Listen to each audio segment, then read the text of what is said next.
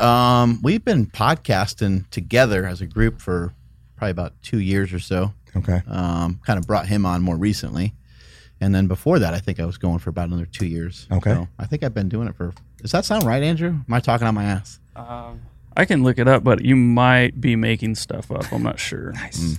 Um, I just lied to you. Yeah, Yeah, yeah, no. fair enough, man. yeah, no, this Filling yeah, airtime. This Yeah, iter- yeah. Start starting out with lies. yeah, I think this iteration we and we're over 200 podcasts now. Wow. This version, Damn. and then the last one, I think we surpassed whatever the hell we did. So mm-hmm. yeah, yeah, we'll go with a couple years. yeah, doing it doing it for a while. Okay. Yeah. Are we are we rolling? Yeah, we've been rolling. Oh my god, the whole time. Yeah, this whole time. Busted lion. Oh my yeah. god. So the whole part about like you know your Everybody- secrets and all that good stuff. Everybody must have dropped off. Everybody must have left already. Right. Show's over. Hey, so this guy over here, this giant over here, this freak, freak show. Yeah. He shows us up. We go down to L.A. and we try to have this nice workout. We're going to train some back. We're going to do some deadlifts and stuff. And you know, I- Uh, we're all getting a little bit carried away. But this guy puts 605 on the bar and rips it up like it's nothing. Okay. takes his shirt off, parades around the gym. He's more jacked than everybody. Then he comes back here to Sacramento and he gets awarded a purple belt in jujitsu. And it's like, dude, like what kind of roll are you on? What what's going on? You're the one who told me to do it. I didn't want to take the shirt I did, I did, I I did. didn't want to add the weight I on. ripped his shirt off. Oh. yeah, which was uh, kind of in the heat of the moment, but of course, of course. people have seen Lusting. Nsima, they understand. Yeah, they I almost ripped his shirt off when I walked in. Jesus. See? And then you, you. hear his voice. Yep. His voice, and one thing leads to another, right? There you go. And when That's in LA, you know, That's right. why not? Dude, how does it feel to be a purple belt? Good. Yeah. Does it feel great. any different? Uh, no, as like I expected it not to feel that much. Uh, did the coach like present it to you in some cool, illustrious way, or just gave it to you, or how'd it work? yeah, so I was stressing because when we were in LA, that's when he started belt promotions. I was like, ah, shoot, am I about to miss this? So then when I got back, he gave me my belt, gave a little bit of a speech. It was cool. and great. uh, yeah, it, it Get that good. recognition in front of your peers is a big deal. Yeah, it was pretty dope. Um, but yeah, I just went back to training. Just gonna keep training just like I normally do. Have you trained since with the purple? Yeah. The shiny new purple? Yeah, every day since. Actually, you know what? So I have You getting all snobby now? You can't go with the white belts and stuff. Blues anymore? No, I do. I, I do. I still roll with everybody. It's nothing weird. But like generally, like when I get a new belt, I will buy the next belt and just keep it in a drawer and have it waiting. so ah. I had a nice, that. thick purple belt waiting for me already. So There you go. Now you Yeah. got to do what? Buy a brown belt? yeah, I got a brown belt. Just There wait. It's waiting. You know, it's not ready for me. yet, Waiting but in the waiting. wings. Mike Dolce, you've thrown down before. You've been inside the ring, right? You've done some I. MMA style I've stuff. had a couple. How did that start? I'd started, I was a strength coach. So, high school, college wrestler, that was my former life. I got hurt in college, couldn't continue on, started powerlifting just as a way to be competitive, right? And keep doing it. Always worked as a, a, a strength coach, personal trainer, but always strength minded, right? So, we're strength coaches, not a, a, PT. Um, worked with combat athletes almost exclusively. Um, so, started working with them, and this is back in the late 90s, early 2000s. MMA wasn't taking off, but our area was dominated by Renzo Gracie. So, you know, Renzo Gracie. Uh, whereabouts? This is in uh, New Jersey. Okay. So born and raised in New Jersey, Jersey boy. Did did my time out on the West Coast, um, but I'm, I'm back in Jersey. I'm heading. I'm heading to Jersey at the end of the month. Oh, what are you doing? Where are you going? I'm going to Jersey Shore, baby. I, I live on the shore. Yeah. Oh, there we go. Yeah, I'll, have, I'm going right to your stomping grounds. I'll give you a list of, of must go places. must and goes and must avoids. must avoids for sure, for sure. what to wear though, Mike? Yeah, you you have a pretty good fashion sense. Yeah, you're have to gonna get have to get the right out. clothes. I'll have to get the uh, the chain going right. And The chain, you the you know the, the, the with the GTL, you you're gonna have to get that going. You're Yeah, gonna shave all body hair. gym tan laundry going. Yeah, then you're going to stand out. So, you know, I, I was working with these athletes, combat athletes, and I was offered a job by Randy Couture back in 2004 to be the head strength coach of Team Quest Portland, Oregon. That time was the number one fight team in the world. Randy had the world title in the UFC. Dan Henderson had the world title over in Pride. Matt Lindland, silver medalist in the Olympics in Greco-Roman wrestling, ranked as the number 185 I think pounder. Randy Couture was one of the first guys I saw really like almost almost like clean up the sport. I'd say like I put that in quotes. You know, Sure. not that the sport was like super dirty or anything, but it may have been. Um, but he was one that like really treated it like a profession. Yeah. and he always seemed prepared. He always seemed like he came in uh, ready to go. And I always admired that about him. And I always kind of recognized that as being a little different than maybe what some of the other guys have. But now, if you look at it, they all carry them. Well, almost all of them carry themselves like true professionals where they they're spending 24/7 on being a better fighter. Yeah, that's a good point. I think Randy brought a, a layer of dignity that the sport might not have had. He's a college educated man, he's a veteran, and he was a little older than the average fighter. So he wasn't a fighter dude. He was he was he was an athlete, and he rep- represented this this different generation of competitive athletes. And the way he dominated was really through his preparation. He wasn't very fast. He wasn't very strong. He wasn't a great knockout, uh, you know, puncher. He'd fight anybody. When he went up against Brock Lesnar, that was wild to watch, Right. Because he was a lot smaller than Brock Lesnar. right? And he fought everyone and, and won. You know, beat most of them. You know, his, his record is uh is split in many ways, but he fought everyone at a time when the sport was insane. You know, the, it wasn't nearly the same rule structure that it is now, right? I mean, Randy was the 205 pound champion for years, and he goes and fights Brock Lesnar, who's cutting to make 265. Right? You've seen that dude, man. That guy's a freaking. You know, it looks like him over here. It was unbelievable. Yeah, yeah. Yeah, so um, you know, being able to go out there and work with those guys, you know, and there's you know the finances always matter. So I, I didn't have the aspiration to be a, a pro fighter, but hey, you want 500 bucks to fight this weekend? Can you make weight? Yeah, I'll make weight. All right. so made weight, got my 500 bucks, and you know went out there and, and did it. Run. There we go. Um, So it started out with you coaching a lot of these guys, and then you ended up getting the ring yourself. coaching. Yeah, I was always always a coach. Even when I was fighting, I was always a part time fighter, and that allowed me to be a better coach because I was able to go through the preparations. I was able to deal with the nerves. I was able to sit in the back and wait for my name to be called and make that walk. My phone is blowing up from friends and family and people I've never even met before asking for tickets. So I've been able to, to go through that part of it too that the fighters deal with that a lot of the other coaches they don't understand. So I think it allowed me to separate myself from a, a technician standpoint and helping my athletes peak because I understood very intimately what they were going through, having gone through it over 30 times There's all these stupid little things that are happening, uh, probably starting about two weeks out from the show that that other people just aren't aware of. Yeah, your aunt so and so wants a ticket, and she wants to bring, you know, right, and it's just like you get uh, caught up in all the side stuff, right? Yeah, yeah. This is a, this is an old fight. This is kind of towards the end. Um, see if you have that Jim Abril knockout in the IFL. That'll be a fun one to watch if I can even call my own fights. How many uh, how many fights have you done? I have about thirty, um, and they were all. There's a mix between pro and amateur, but I f- started fighting in the early 2000s when they weren't. This is a good one to watch. When they weren't really. Um, making a difference. You know, I got paid for every, every one of the fights I ever did, so considered to be professional fights. And I've had, I think, 27 in total. A couple smokers, a few boxing, jujitsu tournaments, and all that fun stuff. But I, I made that MMA walk 20, 27 times. I'm almost positive. Knocked out a couple times and Yeah. knocked out a few guys also. So I, I kind of had the best, you know, highs and lows. It's uh, you know, really weird how there's these pockets, you know, throughout the country where MMA really started. Oh, that was a nice shot. wow. where one of the MMA really started to, to develop. You know, it now it's you know now you can go to a lot of different places and train. Yeah. Um, and there's still there's still a lot of great uh, facilities, you know, throughout the country. There's like five or six that are world renowned, right? Yeah. But uh, back then, it was like there was only a couple spots, right? Yeah. And that was Team Quest North, Portland, Oregon. That was the number one gym in the world at that point. Number two, I would say, is, is Pat Miletich's Miletich Fighting Systems that had Matt Hughes and Jen Pulver, Jens Pulver, Jeremy Horn, Tim Sylvia. I mean, in that era, that's where all the other studs were coming out of. Our gym, you know, Team Quest at that time, early to mid 2000s, we dominated. That's where Chael Sonnen came from, Chris Leben, Eddie Herman, Evan Tanner.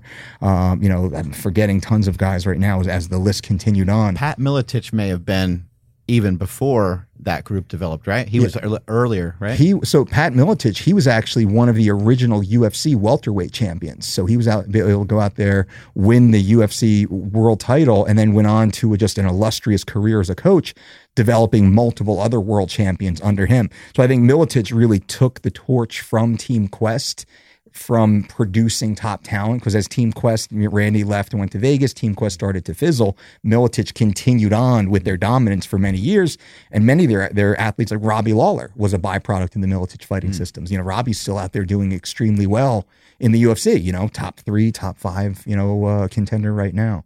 So it was, it was certainly a different era. And then you know Jackson Winkeljohns, you know, down there in New Mexico, Mm-hmm. and you know the um, you know AKA, you know, out in, in this general area, right? You know, Yeah, San. Jose, right? San Jose, lots of great teams. Um, but you know, I'm fortunate that I came what we call the the pre TUF era before the Ultimate Fighter came out. So I was a part of the sport. I was a coach in the sport. I was an athlete in the sport before the Ultimate Fighter was ever on the air. So I saw the sport. I think when there was you know four UFC pay per views per year back in the days that I was a part of it, athletes were making two thousand dollars to go out there and fight. That was that was the entry level fee, right? And that was at the highest promotion in the world. So kind of in the early days, nobody was doing it really for the money. It was for the love of the sport. And uh, Duane Bang Ludwig, one of my good friends, we always talk about, man, like we miss miss the old days, just the simplicity of it, where it's not about money, it's not about you know Instagram followers or anything else. It's just about showing up at the gym, putting the work in, and you know trying to knock each other out. Really, you know, take care of each other, but getting there and getting it done. The UFC's gotten a lot more complicated, you know, with uh, like Reebok coming in. Yeah. That kind of uh, stifles the athlete a little bit in terms of what they're able to do in terms of sponsorship. I know a lot of athletes aren't super excited about it.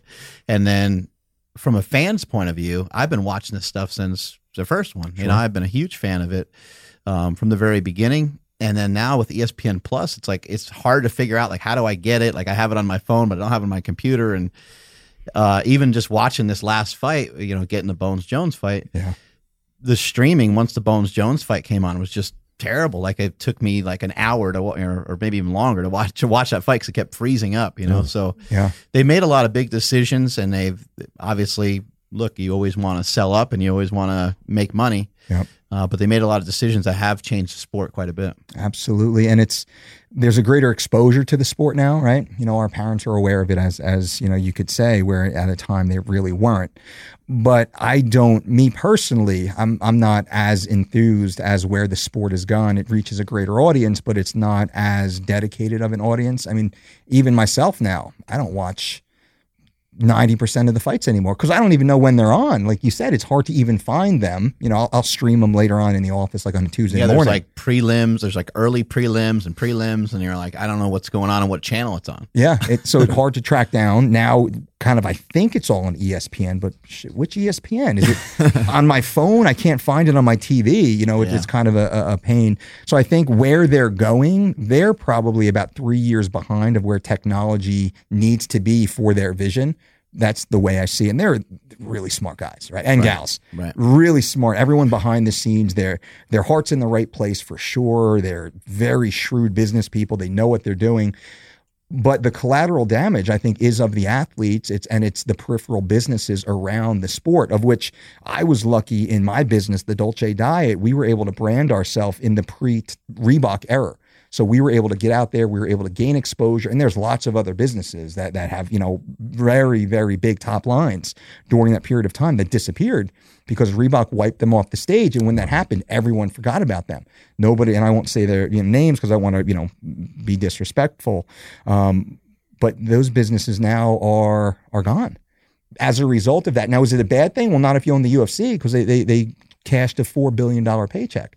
But for a lot of the the peripheral um, industries around the sport, it really did a lot of damage, and I think that hurt the sport as a whole because it wiped out a lot of the loyal following, the, the foundation. Because we were, and I consider myself a part of that tier. We were the foundation that really helped build and support. I know with what I was, I did, and I currently do. So I, I bring the UFC money.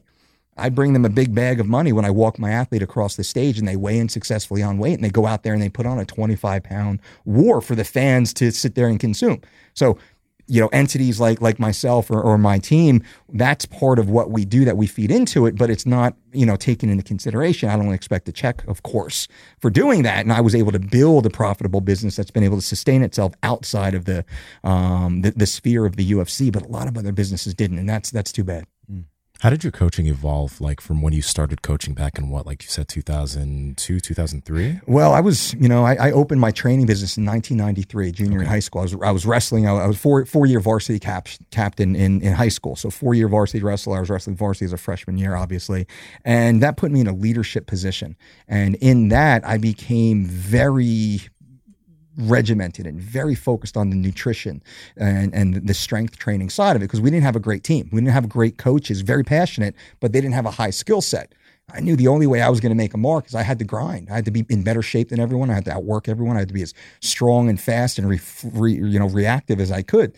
And that's really what kind of identified the team in my training style. So as I was able to take that, I focused on the strength side of it. I'm, I mean, I'm an in the gym guy. I, I love the the dirty gym. You know, that's that's my core.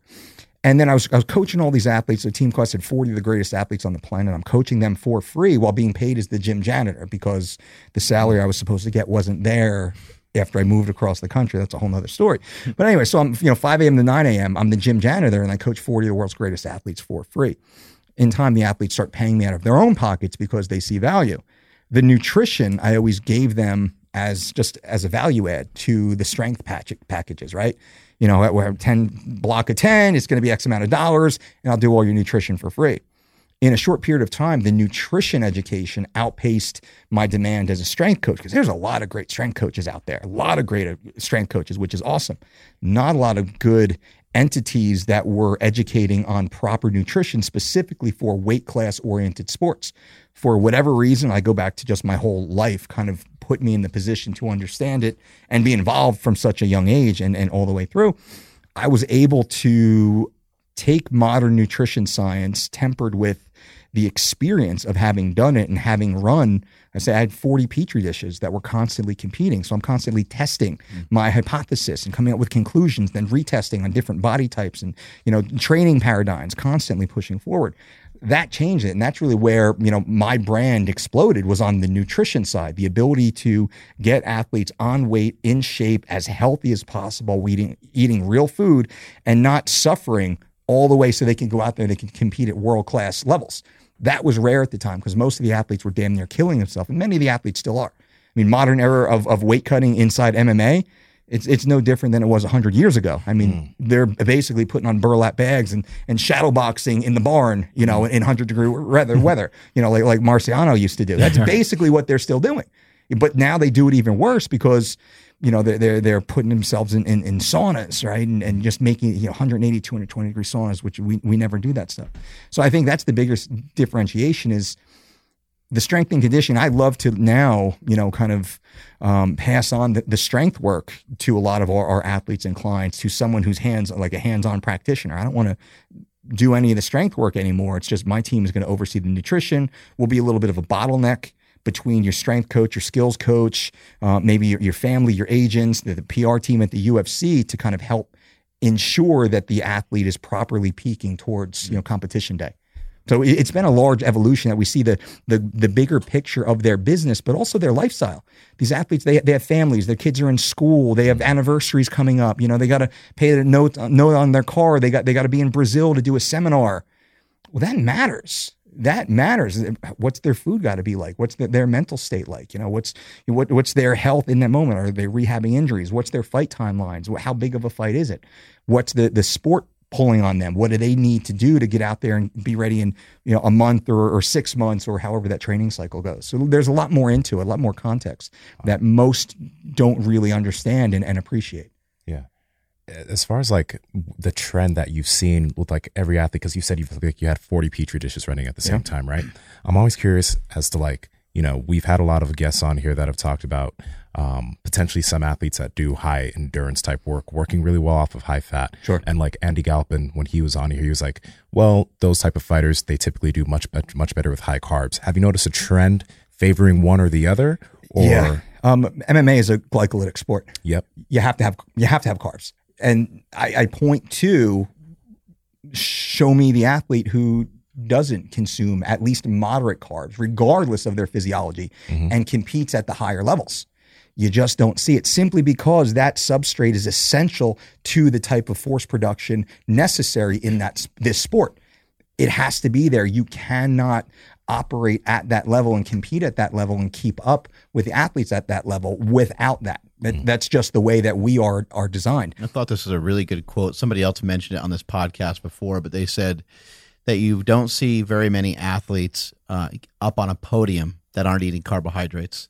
Now you might see your recreational person sure. that, because the person that sits on the couch, it's like, you know, they're going, they're getting after it on Saturday and Sunday and maybe playing a pickup game of uh, softball or something, right? Yep. Maybe it's not in the best interest for that guy to consume carbohydrates all day. Absolutely. And maybe for a fighter, it's it looks different, right? Yep, absolutely. And it's you know because the the weekend warrior, which I love, they don't need that type of fuel. They're not pushing the car that far that fast, right? The athlete they need that. They need that extra tank. You know, the the higher level athlete, the average person, if they're just looking about um, longevity outcomes, if they're just looking about you know recomping their body, you know, dropping some body fat, putting on a little muscle tissue, for sure, kind of like a lower carbohydrate diet is likely more effective. And I'm sure you alter the carbohydrate intake here and there for the athlete. Maybe they need to do a weight cut or maybe uh, after a fight just to kind of reset their body composition or something like that. Is that right? That is, and what we say is we we we eat based upon activity. So we don't I don't conform to hard templates. What did you just do the last two to four hours? What are you about to do for two to four hours? Let, us look at that, and then we look at like a thirty-six hour kind of you know window before and after to make sure we're fulfilling all the micro and phytonutrient needs. But for primary fueling, it's like, all right, what did we just do? Are we recovering from some sort of expenditure, or are we pre-fueling for an expenditure? What are we about to do? If we're mindful and intentional with our fueling during those two periods, nutrition becomes easy. Like, and if, if I use the term accountability a lot, if people are accountable to what their goals are and what their activity level is, you don't have to follow a, a diet program, nor should anyone follow a diet program. It should be mindful eating. You know, I was, I was talking to Chris outside, your brother. It's like, man, if, if I'm sitting at the computer all day, I'm not eating pasta. right? I'm, I'm going to have a few, a slice of an orange, half an avocado, maybe with some sriracha on it. I'm good for another 90 minutes, two hours. That's all the fuel and all the energy I need to keep on cranking and feel good, sipping on a little coffee. Hmm. I'm not going to have a, a, deli sandwich with a side of fries if I'm sitting at my desk, right? It, it, that makes absolutely no sense. So if, if I'm mindful of what my activity is and if I'm accountable to my goals moving forward, nutrition choices become easy. So I think for, for you know individuals like us to educate the, the, the population on what real nutrition is, what it should be. It shouldn't be a, a hard and fast template diet. It shouldn't be a, you know, a, a 40, 40, 20 or whatever the zone was. It shouldn't be, you know, like a, a paleo or a keto or any of those diets. It shouldn't be anything hard and fast. Sure, those are out there and sure, those have short term outcomes for certain types of people at certain points in their life. But the totality of nutrition is really just being mindful of our activity. What do I need right now? And, and, and if we think about that, and we always pull back to you the, the micronutrient and phytonutrient necessity of nutrition that a lot of, of people don't think about because they're, they're so focused on the macros the protein, the carb, the fat, and then the calories. Well, micronutrition is the catalyst for all cellular activity. Humans, we are just a big bag of cells, right? So if, if we're, we're if we're micronutrient deficient, phytonutrient deficient, well, I don't care what your macro profile is, you're not going to be optimally performing. You're not going to live nearly as long. You're not going to be as happy. You're not going to hit that lean mass, you know, recomp that you're really looking for simply because you don't have enough calcium or iron or magnesium or phosphorus available as the raw materials. And I use the, you know, we're, we're building a house. Well, I need a certain number of nails on the job site, right? I need a certain number of lumber on the job site. I need a certain number of, of copper wire on the job site. If you don't have that, what kind of house are we building here? So, you know, kind of, you know, same thing with nutrition. I think, um, you know, a lot of people are just, a lot of people are under eating. You know, I would say, yeah. like, from what I see in the fitness space, it seems like 45% of the people are under eating. and it seems like 45% of the people are sabotaging their diet. Maybe not even necessarily just overeating, but kind of ending the day with ice cream or, or having a burrito in the middle of the day and yeah. just kind of ending up with a over, uh, just overconsumption of calories yeah. and not, and they're like not aware of it. And they're exercising and they're trying to have the body that they want and they're falling short. Now there's like this 10% you know, and maybe it might even be less. Yeah. But there's a really small percentage of people that are pretty pumped about their body yeah. that have the look that they want, and, and it's it's uh, frustrating because the messages are, are always so confused, and people, uh, people, I think people are trying. Some people are trying to get it right. There's a lot of people that are in the gym that aren't happy with their body that are trying to get it right, but they're just having a hard time figuring it out. I see so many men and women I see under eating being such a huge problem and, and being as problematic as overeating. Absolutely. What do you see in the fight game? Like, are these men and women like, oh man, I just want to lose a little bit more fat? And you're like, no, that's not, we're not really worried about the look in the mirror for right now. Yeah. We can focus on that some other time. And they'll probably inherently look better anyway when they follow what you're saying. They do the training, they get everything all, all, all uh, together at the right time Um, but do you see that being a problem where they're like, man, I'm I'm, I'm fatter than I want to be? Yeah. Um, now, body composition, you, we look at it in a few different ways. With our athletes, the elite athletes, when we look at them, we, we're looking at the, the power to kg ratio. What is the optimal performance weight given the confines of the sport? So when we're talking about MMA or Mirsad Bektic, Mirsad Bektic, he's a featherweight in the UFC. He fights at 145 pounds. Plus one pound, 146 is what he has to weigh in outside of a world title fight. He walks around about 172. Lean. That's a big ass weight cut, right? Wow. most of his weight, tr- most of his training camp, we kept him right around 166, 168, and we fed him all the way through. Now, he got leaner all through training camp, also allowing us to start to slowly increase his calories. Why were we doing that? Based upon activity. As we go through, you know, week nine to, you know, week, week seven, and then week six to week four, he's training harder and more often, harder and more often. So his training demand is going up. Therefore, the need for raw materials goes up also. A lot of times, athletes, to your point, they start to undereat. Oh, my fight's coming up. I have to start eating less. What happens if we stop supplying those raw materials? Everything breaks down. Hmm. Athlete gets hurt. Athlete gets sick. Athlete becomes mentally sabotaged or, or they become mentally challenged in that they now stop to be, stop believing in themselves because man I got exhausted. Well, you got exhausted because you dropped your carbohydrates by 150 grams a day overnight like that because you thought you were too heavy. So now you got no no gas in your tank or protein or fat or whatever that might be. Of course you you got tired. You just took a, an hour's worth of energy out of your body and you expected to be able to push for that extra hour. No, that's not going to happen. And I had a very similar talk with Mirsad during this training camp. How are we going to structure it moving forward? So as we continue on, we are looking at body composition. I want my athletes, my male athletes, to compete really between seven and ten percent. That's about the ideal body fat percentage based upon, you know, with respect to weight class. So Mirsad, he's going to be a lot closer to seven percent body fat as a 145 pounder. When we're talking about the 85s to 205ers, they're going to be closer to that that that 10 percent.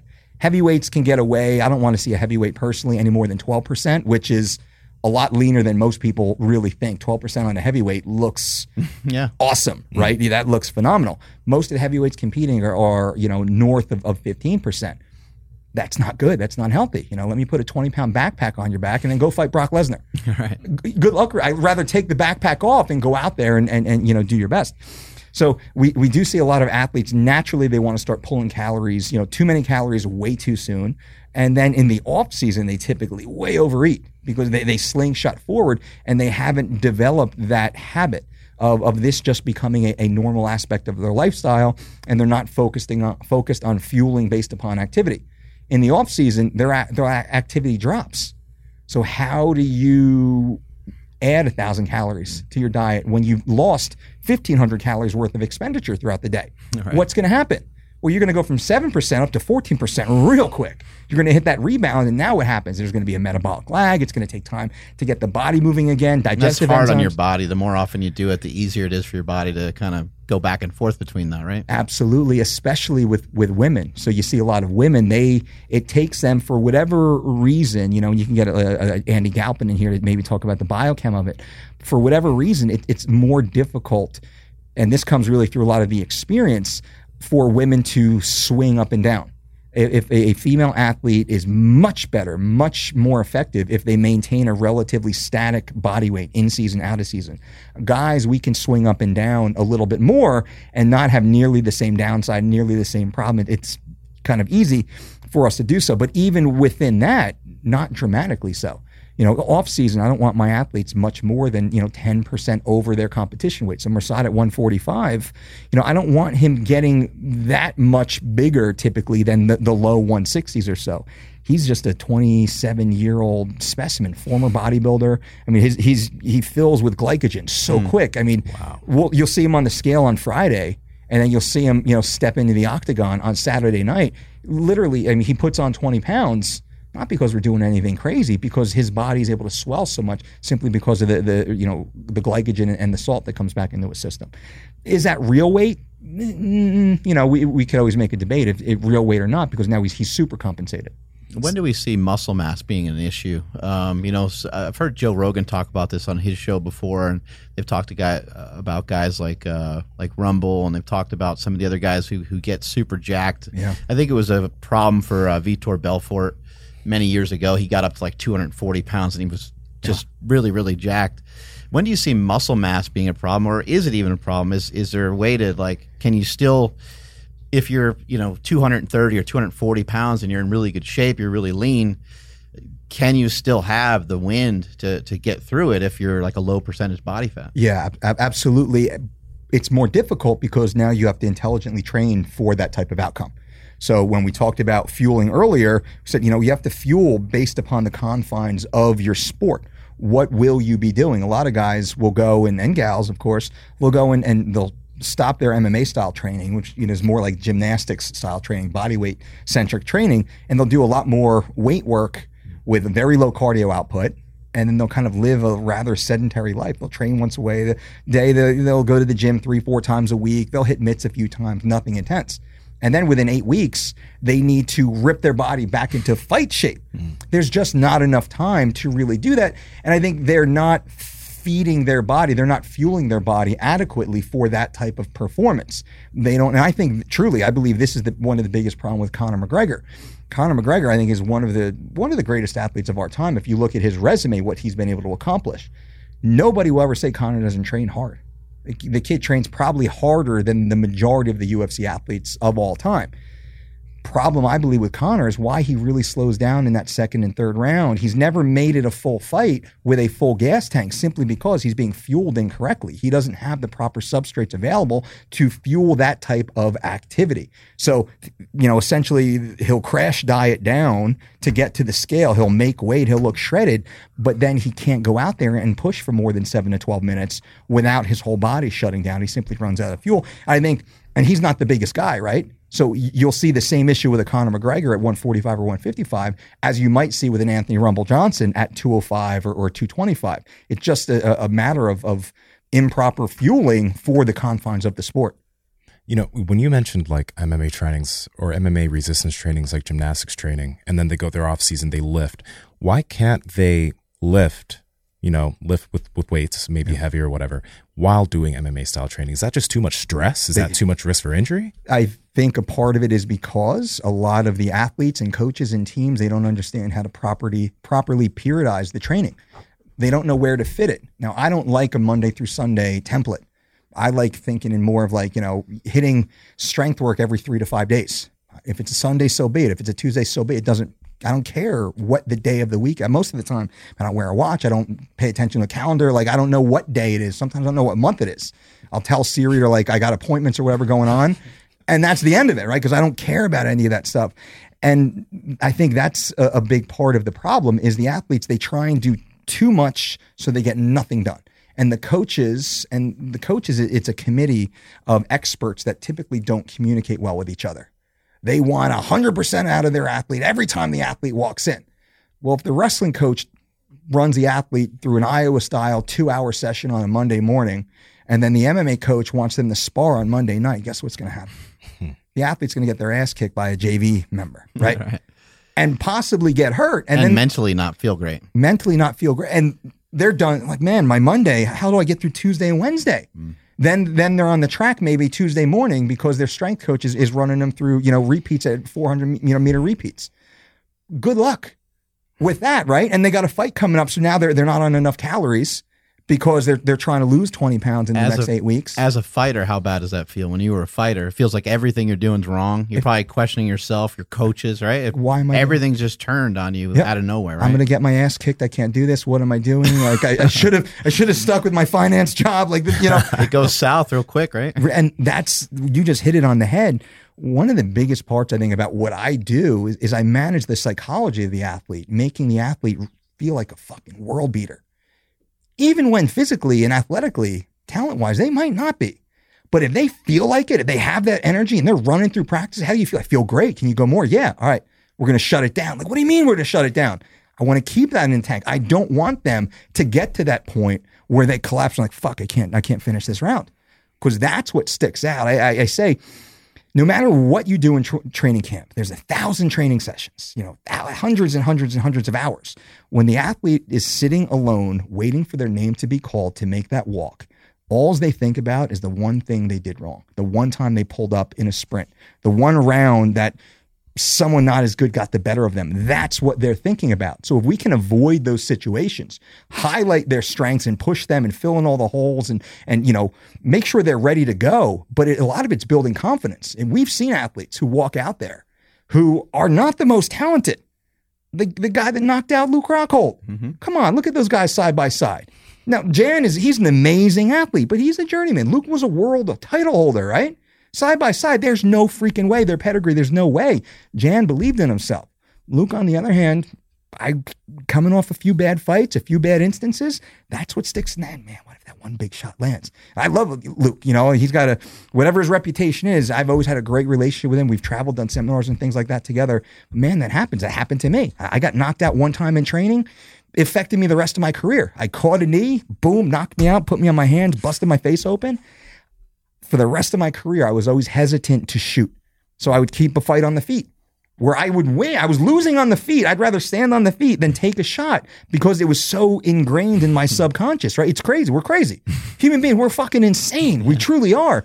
But you have to be aware of that. Okay, knowing that we're all insane, let's let's take the time and, and really address that and train for it.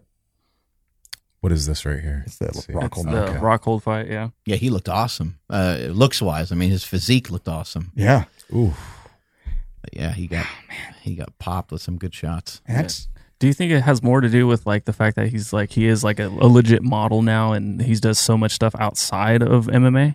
It could be. He's Yeah. a little older. He's been in, you know, big fights before. He's had his, you know, bell rung.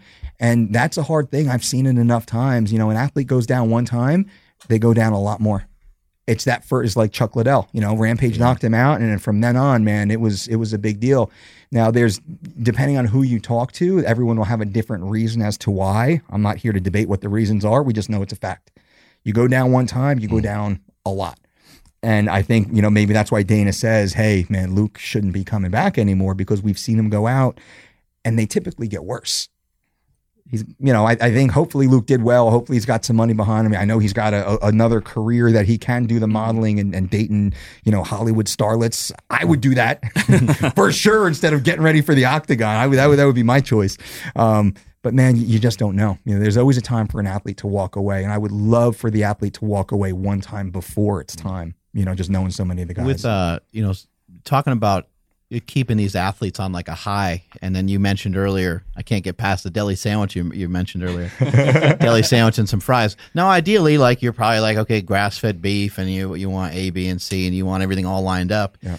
But every once in a while, you just you do you throw stuff like that at them if you if the athlete can afford it uh, in terms of their overall calories and stuff. You say, you know what, dude, just go enjoy yourself tonight with your wife. Have a glass of wine.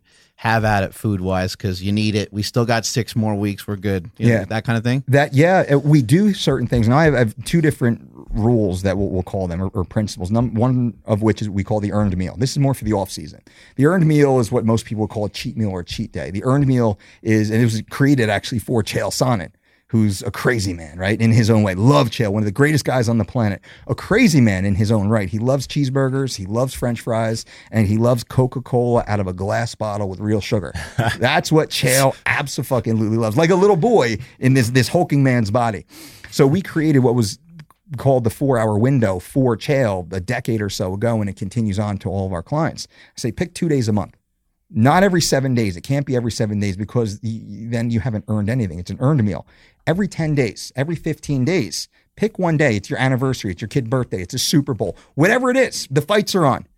Pick that day, make that day your day. And for the 14 days beforehand, you better fucking work and earn that. Now, the four hour window is for those four hours. I don't care what you're going to eat.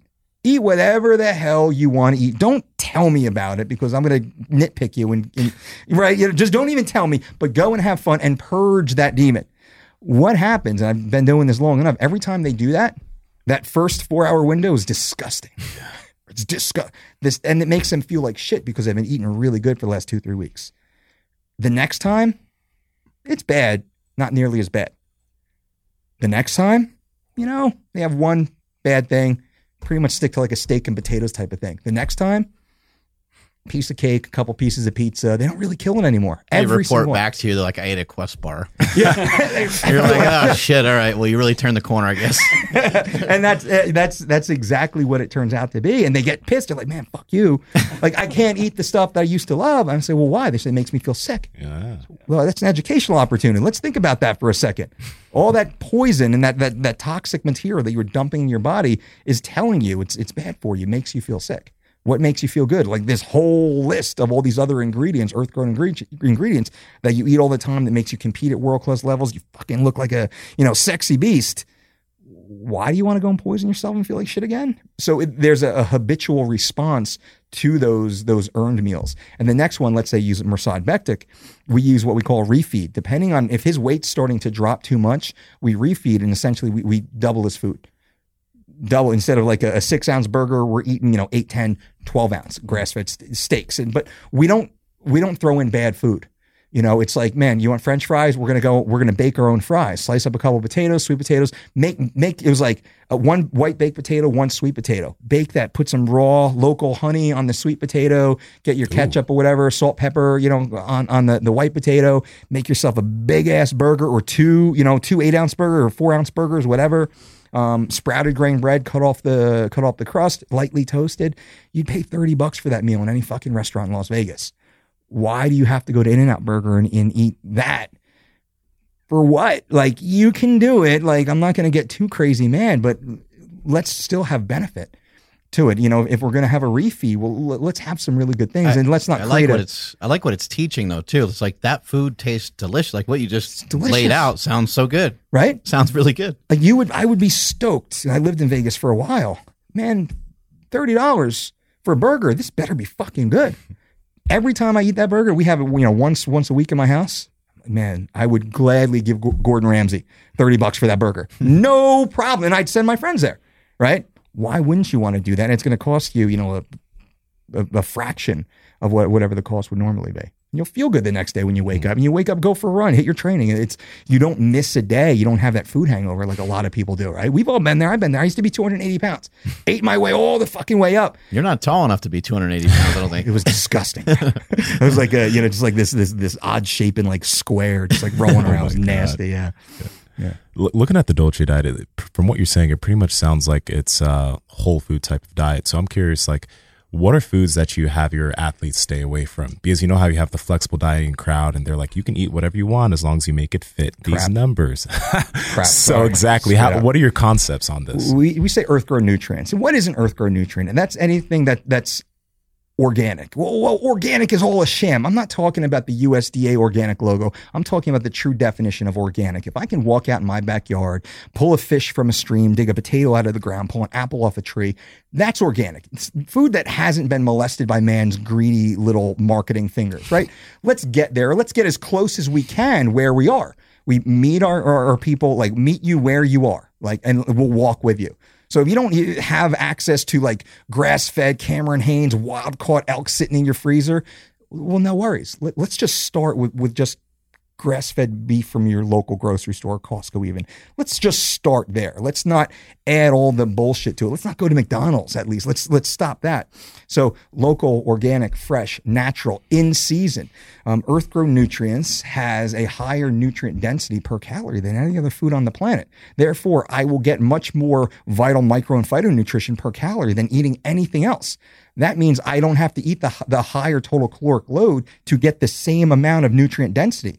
Why would I not want to do that? That's why I think our athletes can eat so much food, compete at such high levels, rate, maintain, you know, relatively lean body masses and feel fucking amazing. They don't have to overeat to get the same calcium, magnesium, phosphorus, the, the, the, the, the same basic um, um, phytos. So once we start pushing them that way, you know, we, we go back to, you know, Hippocrates. It's very easy. Rule number one is do no harm. I don't care if it's your marriage, if it's your finances, or if it's your food. Fucking do no harm is mm-hmm. rule number one, right? Let, let's stop poisoning ourselves. Stop creating all these challenges that then we have have to mitigate the the downside of it. Let's stop doing that. Let's start eating real food. Step one. And then step two is like, let's eat every two to four hours based upon activity. What did I just do? What am I about to do? Step three, principle number three, is we eat until we're satisfied, not until we're full. What does that mean? Can I stand up from this meal and just go for a light jog and not feel bad? not breaking my PRs. Do I feel good? That's I'm satisfied. Hmm. I don't have to go back for seconds because I can eat again in two hours. Why is this? Because now I'm not overloading my digestive system. I'm not creating that bottleneck. I'm now absorbing, utilizing, partitioning those nutrients that I just consumed in a much more efficient manner. That's the most important thing. Like like intermittent fasting. People go all crazy about intermittent fasting. Man, you, how many calories you taking? 3,500, 4,000 a day? Around around there, yep. Imagine eating all that in one meal. It can be tough. It can be tough. How much of that food do you actually think your body's able to break down, absorb, partition, and utilize? A third of it, maybe. The rest is going to get passed. You can't. You, you, there's not enough. Uh, the, the digestive system does not have the ability to break down that much food efficiently and utilize it. Smaller portions more often is much more effective in simply getting this vital nutrition usable. So I, I get well skipping a breakfast and, and that whole thing. That, that that's fine. I'm, I'm I'm fasting. Okay, great. But when we pull back and we look at long term, long term outcomes, eating real food in moderation based upon our activity in a manner with which our digestive system can easily handle it and utilize it is much more effective for long term outcomes, whether it's, it's health and longevity or it's, it's the shorter term sports performance and, and body composition. And you look at all the bodybuilders, right? The leanest motherfuckers on the planet, mm-hmm. they all eat six times a day or more if getting leaner was able to be accomplished in a fasting perspective, they'd all be eating one time a day or two times a day. So you know you can get you can get an Andy Galpin or a Dr. Um, Dominic I I forget his name right D'Agostino. now D'Agostino polar opposites in, in many ways very credentialed equally credentialed polar opposite ideologies. So you get two really smart guys who have a whole batch of studies to pull from. Which one's right? you can argue that back and forth, and that shit pisses me off because it's like, well, who can make the best argument? Well, that doesn't really help the person watching, the person eating. So you have to really push all of that away. What makes the most sense long term? Eating a, a, a regulated diet of, of real food and wide variety, local, organic, in small enough quantities that we can actually absorb and utilize and continue on and not get bogged down and tired. We've all done that. You know, I'm getting a little long on, on this point, but it, it's education. So you, you shouldn't follow a template. There's no nothing hard and fast other than following these basic principles of eating sensibly of real food. And I think that's the big one. You ask, what do I tell the athletes not to do? Well, we don't poison ourselves and we eat real food all day long. Instead of a Quest bar, I'm gonna have an apple and a handful of cashews. I'm going to feel way better. I guarantee it. My bowel movements will be way better. My energy will be way better. I'll be more yoked for sure if I'm eating like that more often, not to, you know, bash on Quest. They're a billion dollar company or whatever it is. But that's not helping people be healthy, be fit, be, you know, be, be lean. Eating real food and wide variety, local, organic, natural. That's, that's the most important thing. Okay. And I find the science to disprove that. I, it doesn't exist. I'm waiting for one of these guys to call me out. A lot of people, they, they mention my name in the background, never to my face, and they never want to engage in these basic concepts. Because they'll just pull studies of, of some bullshit keto study about a 12 year old epileptic and talk about how, you know, carbohydrates are going to give you cancer. That's not exactly true. You know, the, the, the, the fasting people, you know, they're going to talk about how fasting is this amazing, amazing thing for getting lean and building muscle tissue. That's not exactly true. You know, you can pull a study that shows one thing, but long-term reality-based outcomes, it certainly does, it doesn't uphold it. Well, there's a reason why bodybuilders landed on what they landed on, and if you look at flexible dieting or some of these other diets that have come come along, if it fits your macros and stuff like that, people will talk about these diets, but then what will they do when they step on a bodybuilding stage? They'll do a bodybuilding diet. Yeah. And I've said many times on this show before, even though I choose to not eat a whole lot of carbohydrates, I don't, you know, I'm not out running. I'm not trying to do MMA. MMA, the, the, the amount of requirement that you have through doing your grappling and, Yeah. and strength training, your conditioning, hell yeah, I'd be eating tons of carbs if I was doing that. Mm. It just sounds like you would need it just to get from one workout to the next to even just survive. But I've always said is a bodybuilding style diet with extra fat because bodybuilders they'll they'll plummet their fat way down, and so I don't really agree with that part of it unless you're stepping on stage. Yep. Uh, a bodybuilding style diet makes the most sense. Eating rice and potatoes and steak and you know all the stuff you've seen uh, Arnold Schwarzenegger and Lou Ferrigno and uh, Bill Kazmaier, all those people from years past. You've seen a lot of those people achieve great things strength wise, Yep. um, physique wise, and those things still work. Yeah. World class outcomes with just doing the basics. I would throw a little bit more of, of, of the phytos, more plant based nutrition into those basic diets. you know, to to support, you know, kind of the cellular activity. But you're you're dead on. Is that's what worked.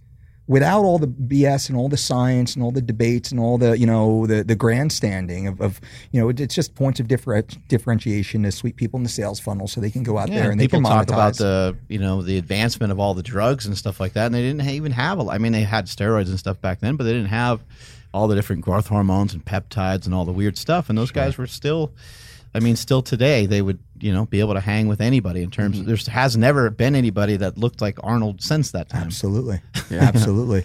Um, I had a question about the, uh, the the intermittent fasting thing. Um, what if you know, in the right context, like someone is just trying to lose weight? Yeah.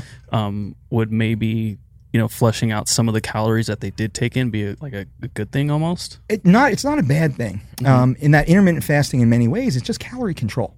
If you normally eat, you know, six times a day and you cut one meal, well, now you're eating five times a day. 400 calories per meal. Well, you went from 2,400 calories to 2,000 calories. You ju- created a 400 calorie deficit per day times seven days. Eh, there you go. I'm going to lose a pound and a half a week. High five, done. Okay. Or you could just pull, you know, 50, 75 calories from each meal and get the same outcome. That's up to you. If you want to skip breakfast or if you want to skip dinner, that's fine. But you cannot, in totality, over a long period of time, get enough vital nutrition eating. When I talk about intermittent fasting, I'm really talking about the, the four hour, the six hour feeding window. Now, Dr. Rhonda Patrick was on Rogan's show a while back, and she defined intermittent fasting as fueling for 12 hours and fasting for 12 hours.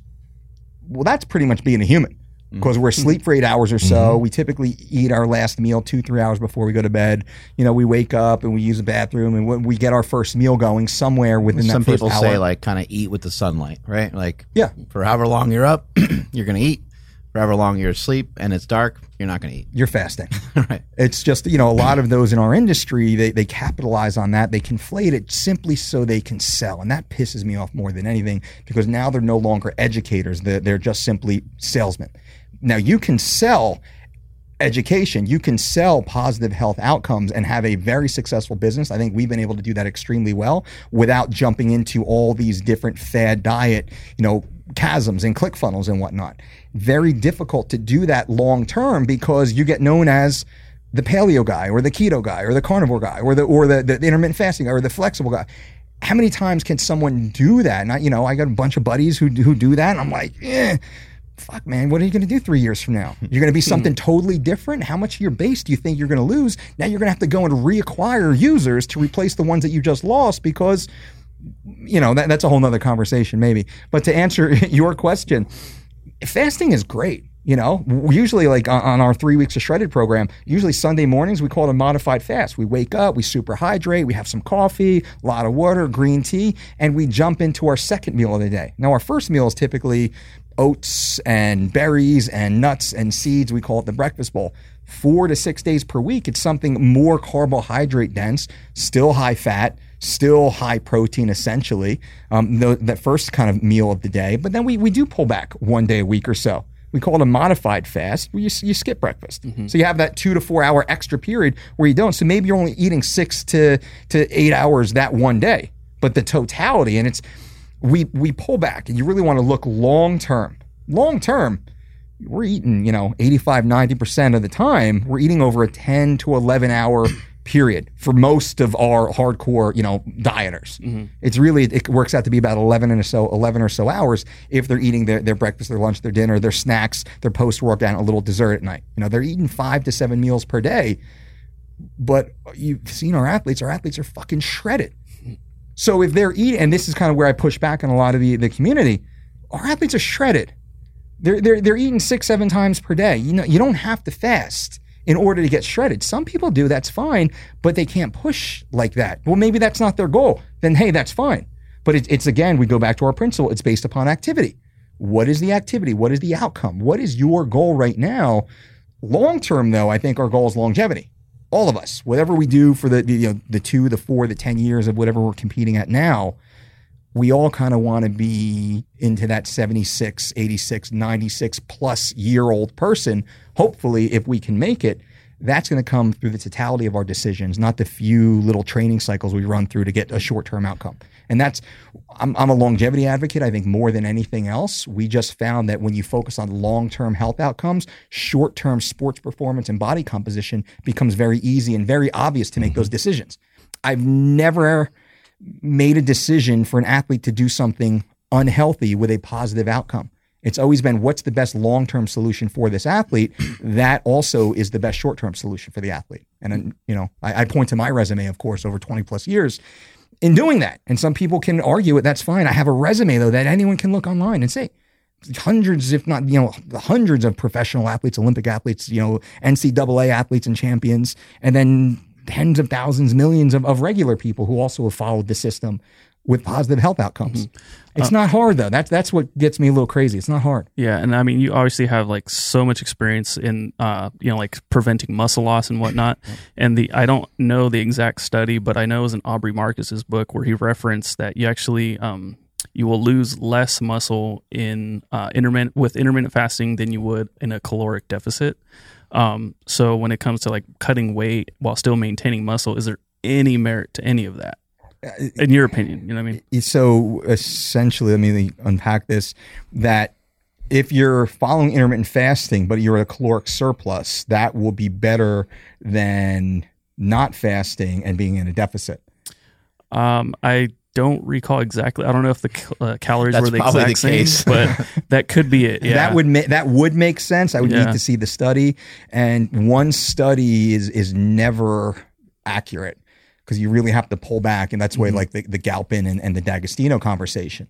Man, they're going to have two completely different views, both honest views based upon hard data, polar opposites in many ways. You got to push that out. Say, what's the real world outcome? in this situation. Now, you know, you, you give, you know, me an athlete and you give you an athlete and, you know, you're going to only eat one meal a day and I get the ability to feed my athlete four to six times per day. I'm pretty much going to guarantee I'm going to beat you in every outcome, mm-hmm. especially given me a longer period of giving us, you know, a three weeks, three month, three year time. That's easy. I, I think. And as I say this, I think obviously everyone's like, well, yeah, that makes sense. yeah, Right? absolutely, yeah. So if we think of it like that, but like I can only be in a deficit, you can only be in a surplus. Well, that's not real world. That doesn't make sense. Why would we be able? Why would we do that? It's mm-hmm. like saying you can only breathe on a Tuesday, not on a Wednesday or Thursday. Let's see how long you can, you know, live effectively. Yeah, Tuesday is my oxygen, you know, day. So like I can't. That's not going to work for That's me. That's not gonna work for me No, very much, no. yeah. Well, there's also there's so many different scenarios too. There's like what's actually optimal. Like what's the mo like you're after what's the most optimal, and your athletes are most of them are professional athletes, and that's the focus. Now, some people might be listening to this and they might have kind of a nine to five, and they're trying to get what's most optimal for them. And maybe for some people, maybe they just don't enjoy eating during the day. Maybe it slows them down too much. Yeah. I found for myself sometimes that does kind of slow me down. So I'll have these blocks of time where I won't eat. Um, and I've done a bunch of different fasting. I've done 72 hour fast and 20 hour fast and 16 and different things like that. And right now I'm just feeding myself when I'm hungry. And I'm kind of doing what you're saying, just uh, eating till I'm uh, satisfied, not necessarily like, uh, stuffed. Yep. Whereas before with the fasting, uh, I was kind of stuffing myself because as a former fat guy, I like that. I kind of like that feeling. And at the end of the day, uh, it was working well for me. But again, you got to kind of if you're somebody that is at work all day and you're using all these excuses on why you're not eating properly and you don't want to meal prep and you want to be a little lazy with it, maybe the option of, of getting in some fasting would be useful because you don't have to think, you don't have to sweat it. You don't have to worry about where you're going to go and you don't have to think of all these things. And so it can be effective towards losing weight. Is it the most optimal for you kicking the most amount of ass in the gym? That's that's where the debate can really come in. And and maybe if someone eats uh, two times a day and they make up for some of those calories, maybe it makes some sense. But maybe what you're saying is uh, maybe you can't utilize all that because you ate it in a four hour period, and Yeah. and your body's like, what the fuck did you just do to me? I can't move. Like I need to sit on this couch another four hours to, to process this. And I will add that we want to push people to be more active. I don't want people to just sit in the office. I want people to, you know, park their cars in the last parking spot and, and walk to the office. I want them to stand up, you know, every, every 45 minutes and go for a, a walk around the building. I want them to take the stairs. Every time I stay in a hotel, I get on the top floor so I can walk up and down the stairs just to add that normally into my life. And usually I'm in the lobby before all the idiots who take the elevators anyway. You know, so it, it doesn't do anything less efficient, you know, for my time. But it's getting people to eat all the food, but also now it's like, all right, motherfucker, now you got the fuel. Well, now let's start to use it. Like, what do you love to do? You love playing tennis? You, you you love swimming or biking or, or holding your girl's hand and walking on the beach? Go fucking do that three to five times a week for 30 minutes plus, Your motivation just went through the roof right? with food and sleep. Yeah, that's it. Mm-hmm. that's it. Right? Your motivation for everything just went through the roof with some food and some and sleep. You're ready to go. And you know when when you're just like blah, eating, and I was that guy, man. I don't want to do anything. Back when I was, I was you know 280 pounder, you you'll, you'll appreciate this. I got a hot wife, right? Nice, like blondie and all that that beautiful things. And you know, listening right now, maybe I'm earning earning some some brownie points right now. but we used to go to the mall. She got to go shopping. I'd circle the parking lot until I get the closest spot to the food court park in the food court. I'd walk in, sit down, order something. She'd go and shop in the mall, come get my fat ass, pew me out of the chair, back in the car, drive home, sit back on the couch again. Mm. That's not a very motivated lifestyle. I was in, I was strong like for the the three hours that I was in the gym Monday, Wednesday, Friday, right? You know, running, you know, th- those type of splits, justifying my my you know gluttony, you know, just trying to justify that. But now, so part of my passion in speaking the way I do now is I remember the way I felt as that guy. I remember feeling sluggish and like, oh, fuck, man, that looks like fun, but I, I'm not going to do that. Man, like I used to keep a second shirt in my car because I would sweat through. I would sweat through my shirt, right? That's a fat guy move right there. Yep. Right. That was Absolutely. absolutely. You know, I was that fucking dude, man. Like, oh man, like drive. I would drive and I would grab my gut. It was just like oh. comfortable. I put my fingers and I would just sit there and I drive. oh my god! And then hold my gut. Like I was that dude. I lived that. I lived in that fucking skin. So I get it. So when I speak now, it's like, get up, motherfucker. I don't care what you want to do. Get up, move, go for a walk. It's a beautiful world out there. Engage. You don't have to be an athlete. I'm not a competitive athlete, man, but I fucking push every day I get up, I push, I sweat, I, I try and do something. I had two little babies at home. Man, I'm, I'm chasing them around. I'm, I'm that's the dude I want to be. So when I say longevity, hmm. long term outcomes, I want to have this same energy at 60, at 80, hopefully past that. If science and, and medical technology continues at the rate it is, and we don't fuck it up now in our 30s to 50s, right? Who knows what we could be doing, you know, 50 years from now? Fuck, man, we could look better than we do right now as these things advance. But if you fuck it up during this period of time, man, good luck. Good luck getting the 60. When were you 280? Back in the early 2000s, I think I peaked in 2003 at 280, and then I started to scale it back. So from like, I was competing, you know, as a, in, in powerlifting, I went from 181 to 198 to 220 to 242 to 275 Sounds like my powerlifting career. right? Not nearly as, as as storied as your powerlifting career, you know. But I was I was I hit just about every weight class. that's that's one of the the me at the the two uh, probably in the two sixties right there, kind That's of old not school, bad. right? Yeah, you still look jacked. Yeah. Still not bad though. I wasn't like I, I was former wrestler, right? So all that that muscles there, six years of, of But wrestling. you're using the food as an excuse back then. Like I got to be big, so you were throwing down extra cheeseburgers and stuff. J.M. Blakely's article. oh yeah, That was to to beat the man, you got to out eat out eat the man. I was like, yeah. that's the way I'll do it. And I remember I went through like a six month period that I was never lighter. J.M. Blakely, uh, he's he was a 600 plus pound bencher, and he he like got up from a table one time. He was eating pizza. He had he had this pe- this. I think he might have had two pizzas, two large pizzas out, and he started eating one. He he he told himself he was going to eat both of them, and he ate like half of one of them, and he started getting full. And he got up and he was so mad at himself. He just started pacing back and forth. He's like, fuck that. I'm treating this like training and I'm going to eat both of these. And, and if these aren't gone, you know, by the end of the night, then I'm a failure and I can't have what, you know, I can't do the things that I want to do. So then he started t- treating all of his eating like that, right?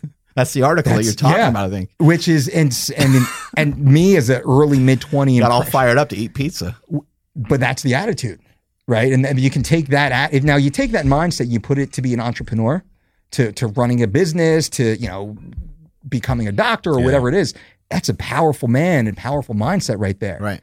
To become morbidly obese, if that's the goal. And I look back now, it's like, fuck, man, what if I, if I channeled that in that age? But who knows? I wouldn't be doing what I'm doing. All you today. youngsters out there, that's where the JM press comes from. JM Blakely. That's right. Did those the you other day, man. Loved it. Yeah. Yeah, it was. That's the old school magazine where all the information came from magazines, right? Yep. Back in the day. I Um, think I own 'em. if you're uh so if you're eating more frequently smaller meals are you like uh if, if i'm gonna take in 3500 calories am i gonna like calculate each meal to be you know like so each meal is like a even number or is it just like whatever Based upon activity. So what are you doing? Okay. Where's your hard Yeah, yeah. training? You know, I try and do something. I try and do like a low intensity, and I suggest a list low intensity, steady state cardiovascular activity first thing in the morning, hopefully while fasted. And by fasted, I mean in the absence of insulin. Get the body really moving. Human beings, we are designed to walk. We're not good at many things. We're really good at traveling relatively far distances at relatively slow paces, right? And that's why I suggest a low intensity because we're designed to do it and you can recover from it very easily. Exactly. And we're gonna, you know, you're gonna burn. And it also does us no harm. It does us no harm. I'm following. I'm Thank paying you. attention. It does us no harm. what it does psychologically, emotionally, spiritually, also. When I get done my, my 45, 60 minutes of walking, I know exactly what I'm going to crush that day. All my business, What does that look like for you? Do you get on a bike or you go outside or what do you do? I live on the beach, which is beautiful. Oh, so I great. almost every day it's, it's outside on the beach. I have a, a Precor. We just picked up a Precor too. So that's downstairs. I've been doing that a little bit more. Maybe here and there in the winter. You, It- it's it fucking gets freezing in Jersey. freezing in fucking Jersey. And I was doing it in the winter in Jersey too, getting outside because we just moved back from Vegas. So I was happy for the rain and happy for the snow. Um, but getting out and going for that walk and breathing and trying not to do the iPod and, and all that stuff. Um, iPod, I, iPhone, it's like old school, right? Whatever it is. Try not to like get the, sometimes I do, you know, whatever. Sometimes I'll throw that stuff in. They still make iPods. I saw a lady in my gym, which it was like the little one that was clipped to Oh, her old little, school. The little shuffle. top. Yeah. Yep. I was like, look at you. I lady. feel like we need to get back to some of that though, because then it doesn't have all the other stuff connected to it. It's what a lot of people do for that reason. the distractions. Yeah. Right? Get your playlist going. But you get up, you move, you burn that, you know, three, four, five, six hundred calories right out of the gate. Um, list, so low intensity, steady state cardiovascular activity in the absence of insulin has a more efficient leaning towards burning that gender specific stubborn body fat, right? So we know that to be fact. Why not use that? And people scream, oh, Dolce, it's more effective because of EPOC. Shut the fuck up, motherfucker, because we can do that shit later on in the day too. Don't think for a second I'm not going to tell you to not train hard or in intervals. That's a part of it because most people train like that. They get on their Precor and they fucking run or they lift weights and they go real fast or they do their MMA or whatever it is. They play tennis. That's all a version of interval training. These motherfuckers won't walk for 15 minutes nonstop. Nobody does that anymore, right? It- it's so old school, it's forgotten, but that's what we were designed to fucking do as humans. I'm just trying to get people back to Do doing you try to get a decent pace or are you just just strolling? strolling. I want to keep my heart rate below 110 beats per minute. So like not people think like fat burning zones in 130, 135. No, you're really tapping into glycogen at that point. I want to keep it even lower. 90 to 110 is kind of the optimal zone that we think St- strictly aerobic pace. You doing anything else at that time? You're working on like nasal breathing or are you just just walking? mindful breathing. Just breathe. Diaphragm breathing. I'm focused on that a lot and, and educating that a lot. Breathing into your waistband. Inhale. Oh, I thought you were going to hold on to your gut again. I, well, I, I, I am right now. um, but that deep breathing, you know, through the nose, out the mouth, whatever's natural, kind of has that, you know, emotional. I'm, I'm not, you know, one of those, you know, hippie type dudes, but a lot of people they lose track with who they are. They because they're so inundated by by technology and by advertising and by you know just stress and Facebook and everything else they don't see the fucking birds flying in the sky. They don't notice a bumblebee in the bl- blade of grass like we used to as kids. They don't know any of that shit anymore. So it's getting people back to that, recentering themselves. There's a very powerful ability to control yourself in at that time of day before the day gets crazy, and then the amount of effectiveness that you have as you move forward. Now, something that stuck out years ago, I read a quote from Richard Branson when I was building my own business, and he was asked, by Money Magazine or Inc. or whoever, what's the most if you have one aspect of your life what's the most important aspect of your life of your business of your new hire or technology that made you so successful? He thought about it thought about it thought about it. He said the fact that i wake up an hour earlier than i have to and i perform um, rigorous exercise. And they said no no no like like the invention of the the, like the jet turbine or whatever the, the, the person said. He's like no like that one hour of exercise every morning allows me to be four hours more productive in my business day. That four hours allows me to exponentially improve my business, my life, and everything else. Just that one fact. I have all my best ideas first thing in the morning. I know exactly, kind of like what I'm saying, I know exactly what I'm going to do, exactly how I'm going to handle things. I get ideas that I never would have gotten once the day gets going, and I'm now distracted by so many other things. Powerful quote.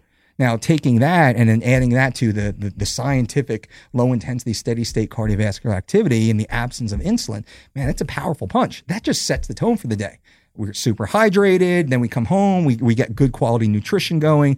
The day's planned, and we start you know creeping forward through our day, eating based upon our activity what are we going to do? You know, I like to train between 11 and 3. I think that's my optimal time, as most people. Central nervous system is responding. Now we're hydrated. When you train hard first thing in the morning, you're in a dehydrated state. It takes a couple hours to kind of mediate that. So that 11 to 3 window seems to work really well for those people who have the ability to do so, of course. I get the 5, 6 o'clock at night.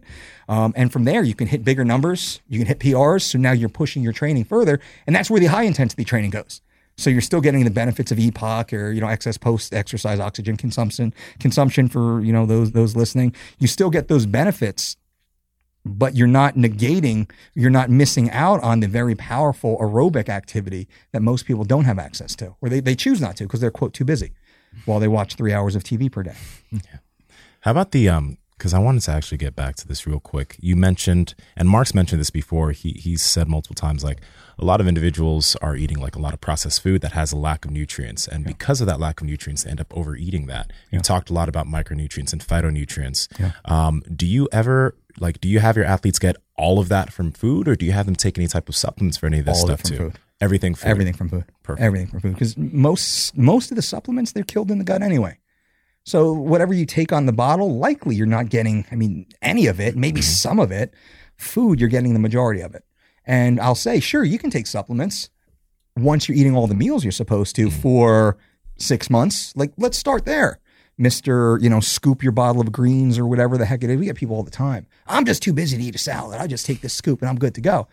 Like, you fucking look like a train wreck. Like you look like shit. You can barely fucking stand up. You're weak as piss. You have no endurance. Like your doctor is telling you you're about to die, and you're trying to sell me on how you can scoop whatever whatever the the the the, the powder is, the potion is. Mm. It's bullshit. Let's get back to real food. So real food is always first and foremost. Now, if because of geographic location or you have some sort of, of medical condition and absorption issue, then maybe a supplemental form is is necessary. Vitamin D3 Vitamin D3, most people should probably take a vitamin D3 supplement. I do. Mm-hmm. I take 10,000 IUs per day, split into two into a 5,000 IU dose with breakfast and with dinner. I lived in Las Vegas. I never had my fucking shirt on. I still had low levels of vitamin D. I had to take a supplement. I was like people they think that you go out in the sun that your body's going to produce vitamin D. It can, but not enough to be optimal. But that only came because I get my blood work done every 6 weeks or so. You know, so I'm, I'm managing the data, I'm analyzing the data. I couldn't, I could not bump it up through whole food sources. Then the supplement, this actually came from Stan Efferding, podcast that he did in my office. We were talking about that. He had a similar issue with vitamin D. I was like, son of a bitch. So, you know, I went and, and everything kind of, so now I always, you know, carry like a, a midline normal range of vitamin D and I, I take a Jarrow supplement.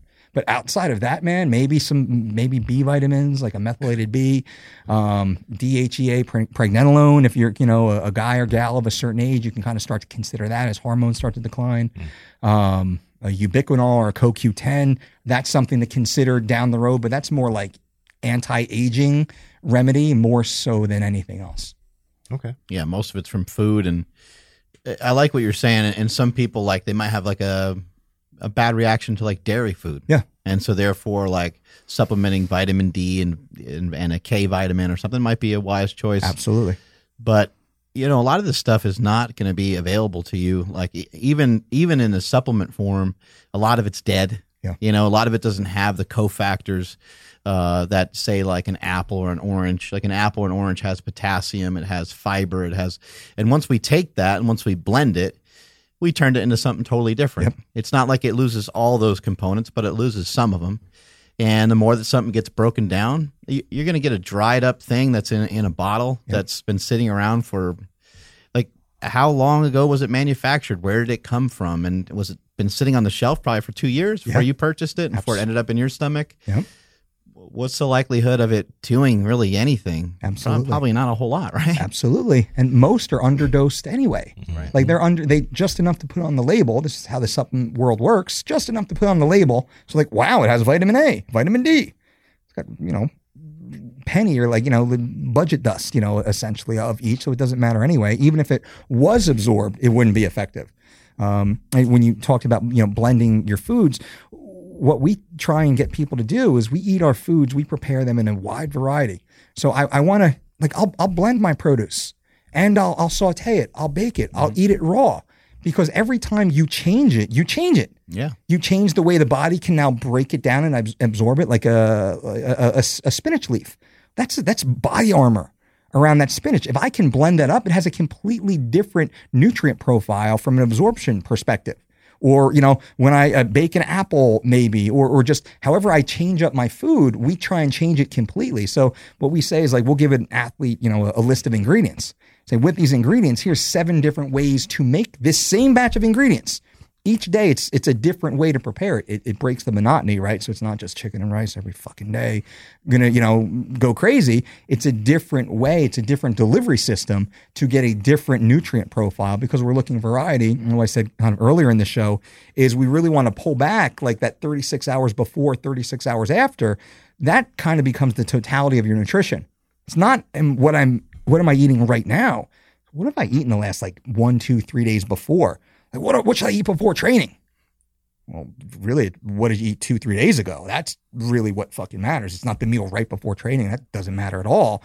What have I eaten for the last two or three days before That's training? a that's a great message. That's something I've shared with people for a long time. Was people talk about pre-workout? Yeah. they're going to have this thing before they go and work out, and I understand. I get it. Sometimes people are fatigued, and sometimes they want a little jump. But I'm like, if you're really into this stuff and you really want to go to the next level, your pre-workout should start when your last workout ended. That's it. You should be thinking about that. You should be hungry for it. And especially if you didn't do that well last time. Maybe you're working on your incline bench or you're working on your deadlifts or whatever it is. When that session is over with, you should be thinking, you know what? Next Tuesday, when I come in here and deadlift, it's going to work out differently for me. And that's when your pre workout should start. That's when the dialogue for it should start. And you start to think about, oh, yeah, you know, and Nsima told me to do these bent over rows, and this guy told me to do this. I should start mixing some of that stuff in. I bet it would really help. And I'm going to make a commitment to it. And that's where you start getting yourself all fired up. Then it comes back around, and you're not like, oh, man, time to try to deadlift today. Because you know that you suck at it, right? you won't be all down in the dumps. You'll be fired up and you'll be excited about it because now you have some uh, things to work on. You have some things to uh, you know work on perfecting. But I, I agree 100. percent A lot of this stuff, a lot of the food that you're taking in, it's not really about. I mean, what you eat two hours before your training session is probably still just sit kicking around in your stomach. It's going to make you feel a little bit better, you know, more than anything else. But it, Might be mental. yeah, it's not going to power you through a 600 plus pound uh, deadlift session in front of Mike O'Hearn for sure. That's right. You know, I see. I, I feel like there's a big difference between diet and between nutrition. When you hear the word diet, what's something that comes to mind when you hear the word diet? Um, diet has a negative association from the general public because most have followed a diet protocol that was ineffective. And because of that, diet has, you know, that that that negative feel. So the one thing that's good and bad is is the Dolce diet. It's it just sounds really cool. So that's why the Dolce diet, it's not a diet, it's a lifestyle. That's kind of like the the, the subheading. Um, but it, it shouldn't be a diet. It, it's it's a, it, truly is a lifestyle. I mean, it's a series of habits, and you know ours is just a series of principles. There's no macro breakdown. There's no real caloric breakdown when we talk to people, even with our athletes. There's no no. I don't send them a list of calories every day to stay within. It's a matter of of vital nutrition that we have to make sure that we're consuming in large, consistent quantities, so their cells can replicate and repair and and prepare. Like you said, you know, with with the training, you just walked out of the gym. Well, now what do I have to do to get ready for the next one? You get all those raw materials available, and that's not coming from a protein, carb, fat, calorie breakdown per se. Not starting there. We end up there when we focus on, on the, the the minutia, the the micros and the phytos, and we kind of back our way into what the, the total calories should be. So nutrition is it's that lifestyle component that identifies people as much as their personal style. You know, I can tell a lot about a person the way they eat. You know, it's like the way they, they treat a waiter, the way they treat their family. Tell a lot about somebody just by their their habits, you know, what their their interaction is with the world around them. People who just like eat the crappy food constantly all day, it's not a very powerful person. They might have areas of success in their life, but I guarantee they have a lot of areas of, of failure also, and a lot of areas of, of kind of self loathing and, and some other negative internal issues. You know, and, and we do a lot of work, you know, I have a team of registered dietitians, and we talk to a lot of people. You know, we, we talk to thousands of people per year, and most of people's issues has nothing to do with the food. It's all inside. It's all an emotional issue. I, I, say that, you know, they, they didn't get a hug when they needed one, or they did get a hug when they didn't deserve one. Mm. That's people's biggest fucking problem. And it, and it really does come through with food because food is the way people control their emotions. Food has a, a cultural association because mom used to make this when I was a good boy or a bad boy or whatever it is. And that kind of sticks in into their mind. So we want to get rid of the concept of diet and just allow people to again start breaking things down into more mindful and intentional consumption of of of, of fueling themselves. What am I again getting ready to do? What did I just do? Like, what should I be eating right now to repair myself, to replenish what I, I just exerted or, or, spent? What am I going to be doing over the next two to four hours? If, if people would simply think like that, food options become very easy. I don't know where McDonald's fits into that equation, right? Where does it fit? Where does, you know, candy bars and things like that, where do they fit into those equations? There's, you know, sodas and things if people are truly mindful, it's not going to fit. But people don't want to be mindful because they want to, you know, offset it and, and not be accountable. I, you know, it's my boss's fault, my spouse's fault, it's, you know, Trump's fault or whoever else's fault. It's not their fault, but everything is our fault. All my successes, all my failures are completely my fault. I have to be accountable. I have to own that. Once I own that, now I'm, I'm very powerful in that I can now start to dictate my outcomes moving forward. Nothing more is more true than that with nutrition. And then, you know, I use this quote quite a bit. If we control what we eat, we can control all other aspects of our life.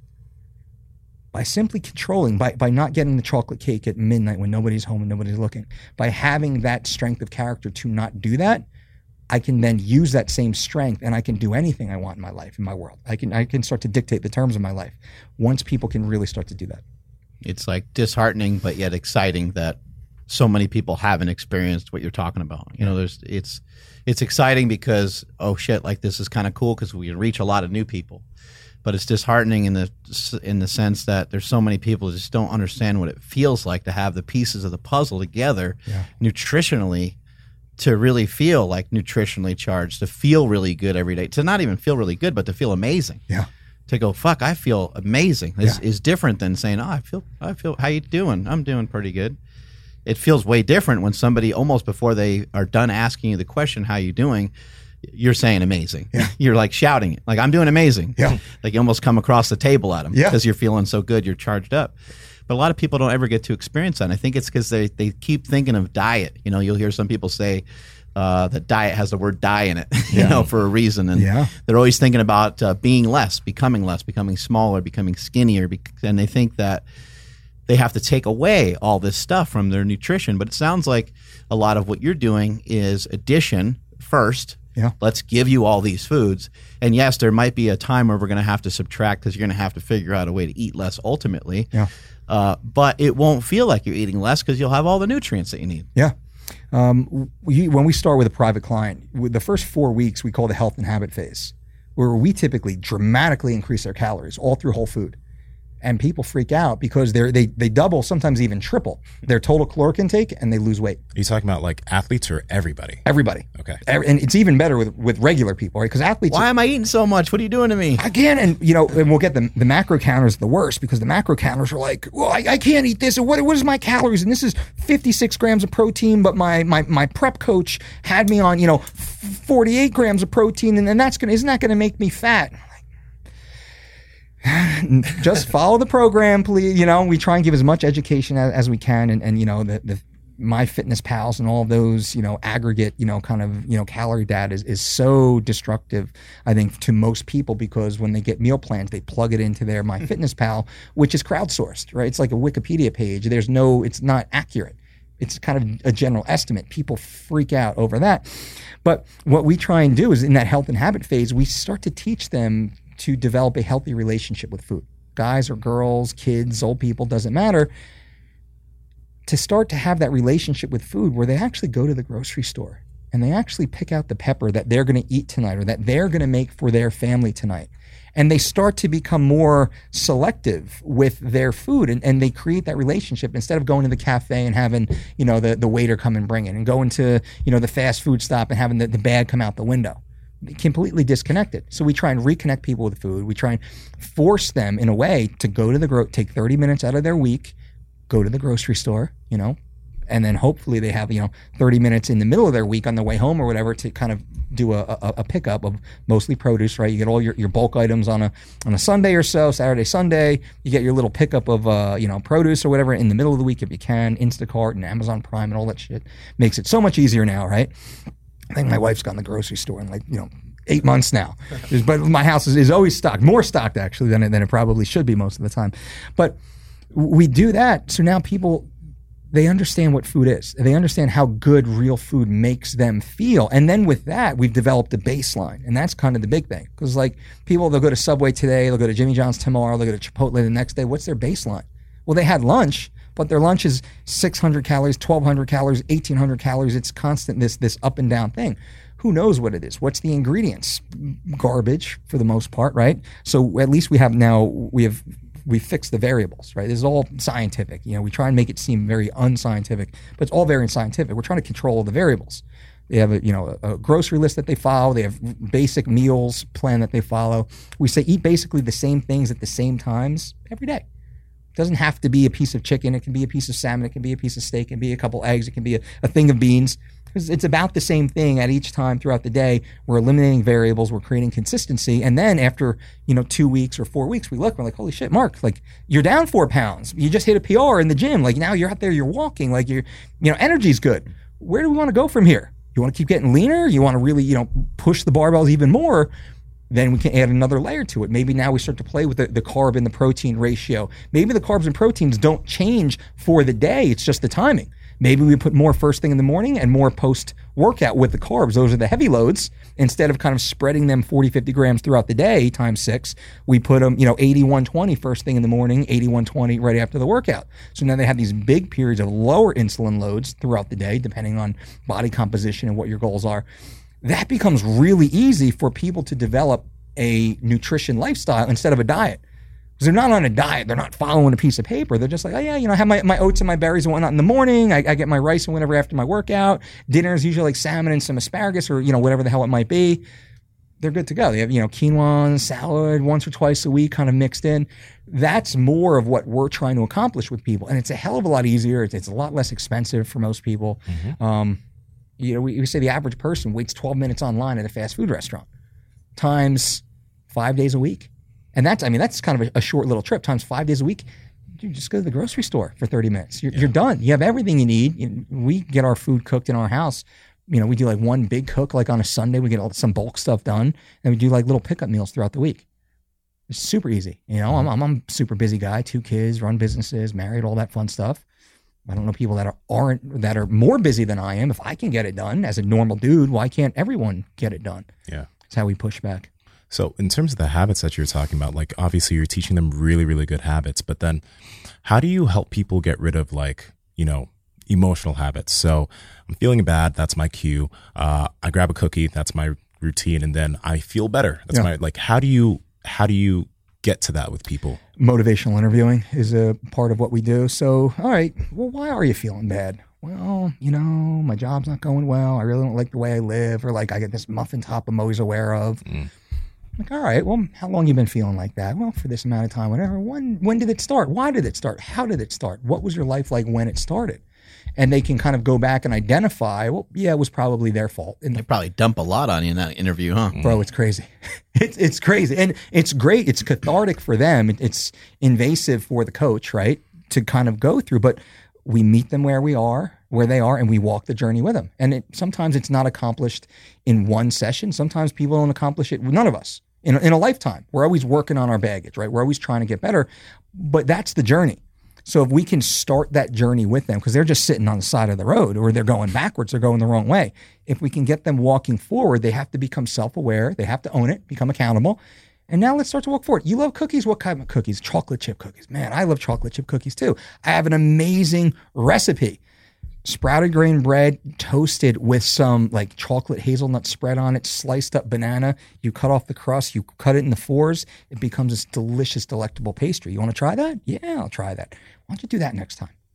And then if you still want a cookie, eat the cookie. Fine. So we give them little healthier steps, little coping mechanisms to go mm. through. I don't know anyone who actually ate the cookie afterwards because that's pretty damn delicious. And it's not nearly as bad as it would have been, but now they're intentionally seeing what their that flag is, they're stopping themselves and they're altering their behavior into a different direction. We can then take that, like, all right, now you know that that kind of the the, the sprouted grain bread and toast.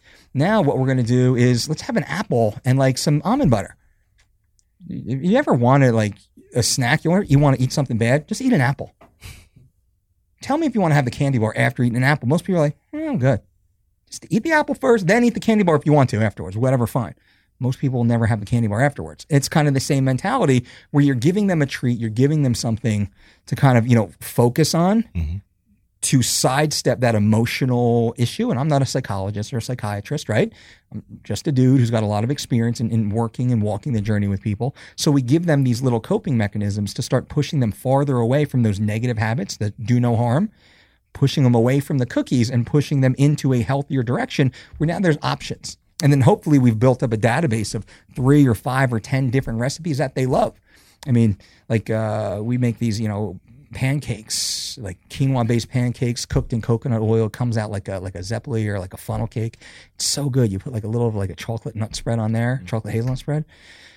It's awesome. Like that and like a, a cup of coffee, like a dark, you know, black coffee. Man, it's crazy. You don't have to eat a lot to feel good to get that little dopamine hit and then go about your day. You feeling a little weepy or whatever, dude, have that, feel fine. Plan it on a Sunday, right? You get your little hit and move on. That works really well. But it's like listening to people, seeing what their issue is, but then having them state what their issue is. If they don't, if because I can see it, right? You can you can probably talk to me for ten minutes and realize how fucked up I am in my life. And you're like, Dolce, you really need to start focus on this, that, and the other thing. I was like, yeah, I, I probably do, but fuck you because you're telling me I need to see it for myself. But if you're like, man, you know, you ever notice like you kind of curse a lot? Like, you know, you ever do that in front of kids? Like, oh shit, I probably do. Maybe I shouldn't do that shit anymore. right. So it's like you're kind of spinning the conversation. Right. So now I can see myself. That's a part of, of what we try and accomplish when, when we do deal with people like that. How important is it for you to stay in shape? It's, you know, I wouldn't know what else to do. And I say that because like I've, I've had a love hate relationship with with being in shape, and because I never when the UFC tapped me to be the the face of UFC Fit and to create that, it's like a P90X thing that the UFC created, and I was honored.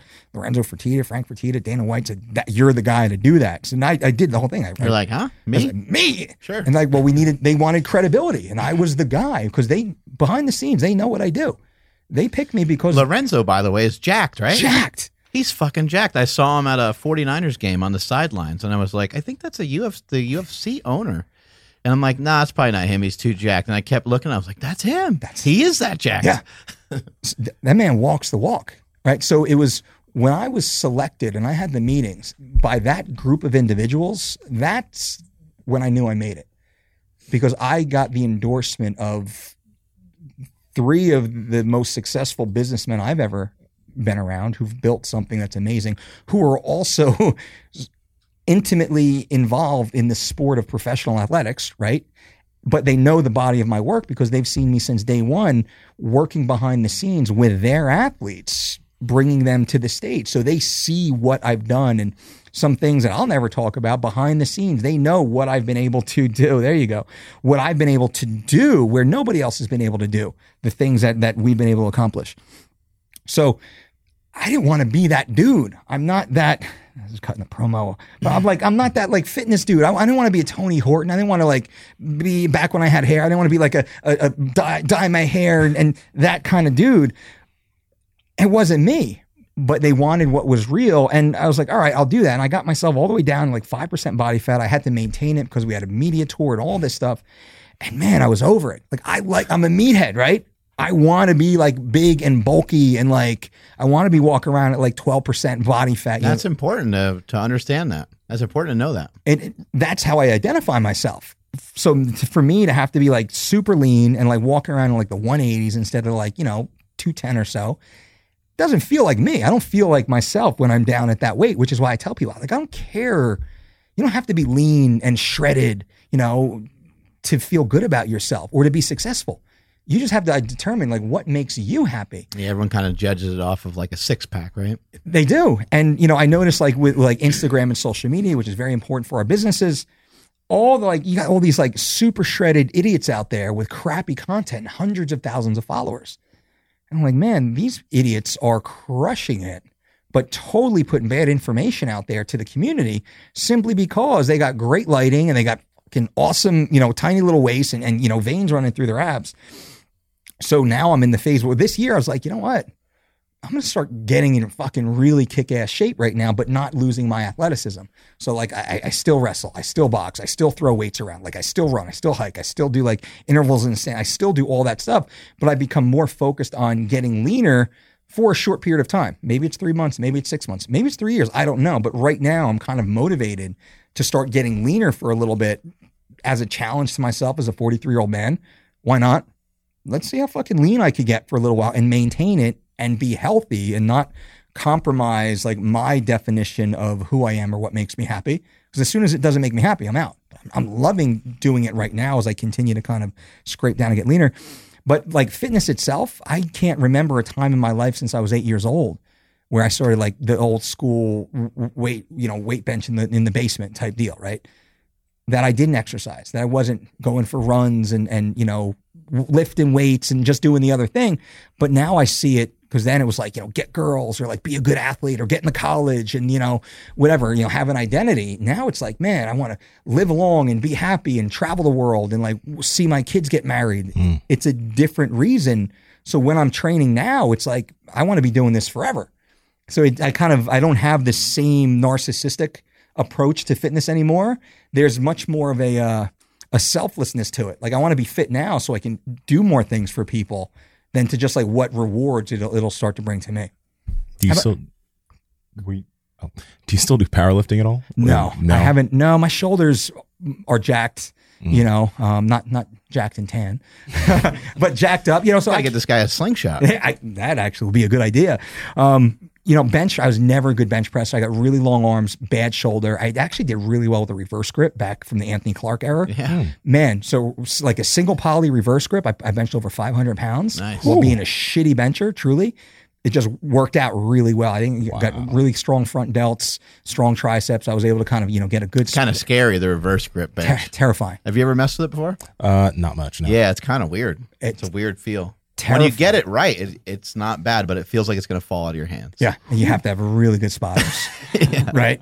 Um, so no, like I, I still like I, I do love to deadlift. That's kind of my barometer. I said if, if I ever walk in the gym and I can't deadlift 500 pounds, I'm fucking done. Like it, it Roll you out of there. roll, just roll me out of in my in my mind. I like I like the ability to be able to, to deadlift triple body weight. That's kind of like an ego thing to a, a degree, and usually I have to three or six week, week like little training camp to get myself back relative to what my body weight is. Um, I haven't barbell back squatted in years now because I got a hip issue. Um, you know, I'm, I'm trying not to go the Eddie, Eddie Coan route. And uh, so I'm seeing what I can do mobility wise to offset. And that comes from years and 20 plus years ago, walking out 1,100 pounds at the old pro fitness gym in, in North Jersey. Um, my buddy John, we were, you know, meatheads, you know, just want to squat 800 pounds. So we're doing walkouts and setup. And we had chains because the bar's on hole at 945s on each side. Had chains hanging. I stepped out right side. When I stepped out left side, my hip rolled. Oh, shit. Reclaimed position, secured it, walked it back. But I remember I was like early 20s. I was like, oh, that's going to catch up to me in 20 years. I thought that back then. Fucking lo and behold, like 41 came on. And I was just like, God damn, like my hips like clicking, my hip flexors are super tight. Yeah. I got like a millimeter or two of, of, of you know, cartilage to play with in there. Right. So no, that to answer your question, no, but I still like like pendlay rows, you know, I still like to move heavy weight relative to my body weight. So I still get in there, you know, and move weight. But now it's it's more controlled and I do a lot Do more like body weight. dumbbell presses and stuff like that instead of flat bench, Yeah, so I'll do incline dumbbell, stuff like that. like a, a low incline, like a 30 degree incline. Because when I go too high, like my, my front delts take over. You know, kind Right. of relatively like just the way my insertions are. Never had a big chest. Could never ever feel it until like the last two years or so when I changed the incline a little bit. I, I lowered the weight. It's weird how long it takes to like learn how to feel. So, you know, like we'll tell somebody, "Oh, use your lats," and they're like, "Huh? Yeah. What does that mean?" We're like, "Well, I don't know. Like, yeah, the thing under your armpit. Use that to bench press." They're like, "To bench press."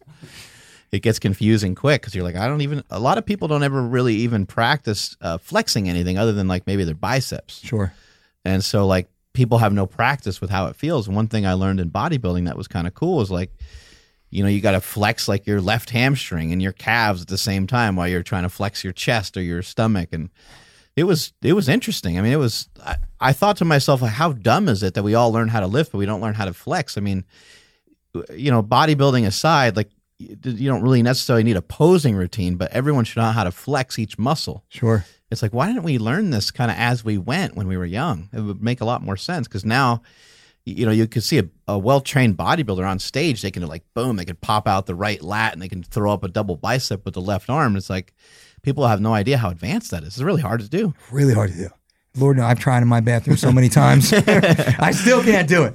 I still can't. How how much of a trip was that doing a bodybuilding competition for you? it was different man it was way different uh, the actual show itself was was the actual journey of it was great but the show itself was really weird okay. yeah, the whole thing was just the whole- whole thing was just strange. Uh, the uh, atmosphere was way different than what I'm used to in in powerlifting. In powerlifting, it's like everyone's kind of a dickhead until everyone gets their squats done. Sure. and then every, then everything's calm and everyone's joking around and everybody's cool.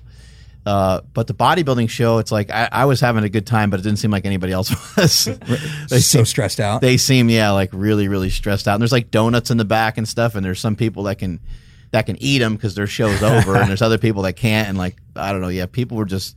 I was trying to crack jokes and stuff, and no one was having it. yeah, what a trip, man. I was the only one enjoying it, I think. But I, I also didn't like get into this like really crazy. I had a good coach for that, so I didn't. I didn't go into a real crazy caloric deficit or anything. I mean, he he had the the knowledge to say, look, you, you need the nutrients to be able to train hard. Yep. You know, and I'm thankful for that because otherwise, if I if it was left to me, I would have been like, I'm just gonna not gonna eat, yeah, and I'm gonna get on stage and see what happens, and it wouldn't have worked out very well. which is what you were saying before. Is people go so deep into a deficit, thinking they're doing what they have to do. And you can't train, and can't. training's a huge aspect of it. It's everything. It's undersold. Yep. People aren't talking enough about you know being able to put that effort in the gym. Yeah, that's true. Um, I heard you talking with uh, Chris Bell earlier, Yeah, yeah. saying something about doing something to white rice to make it have like the nutrient nutritional value of like a, a sweet potato. Sure. How do, how do you work this magic? Well, he was talking about the glyc- glycemic index, and most mm-hmm. people say, well, well, white rice is bad because it, it ranks high on the, the glycemic index. That's why we should be eating brown rice. That's better.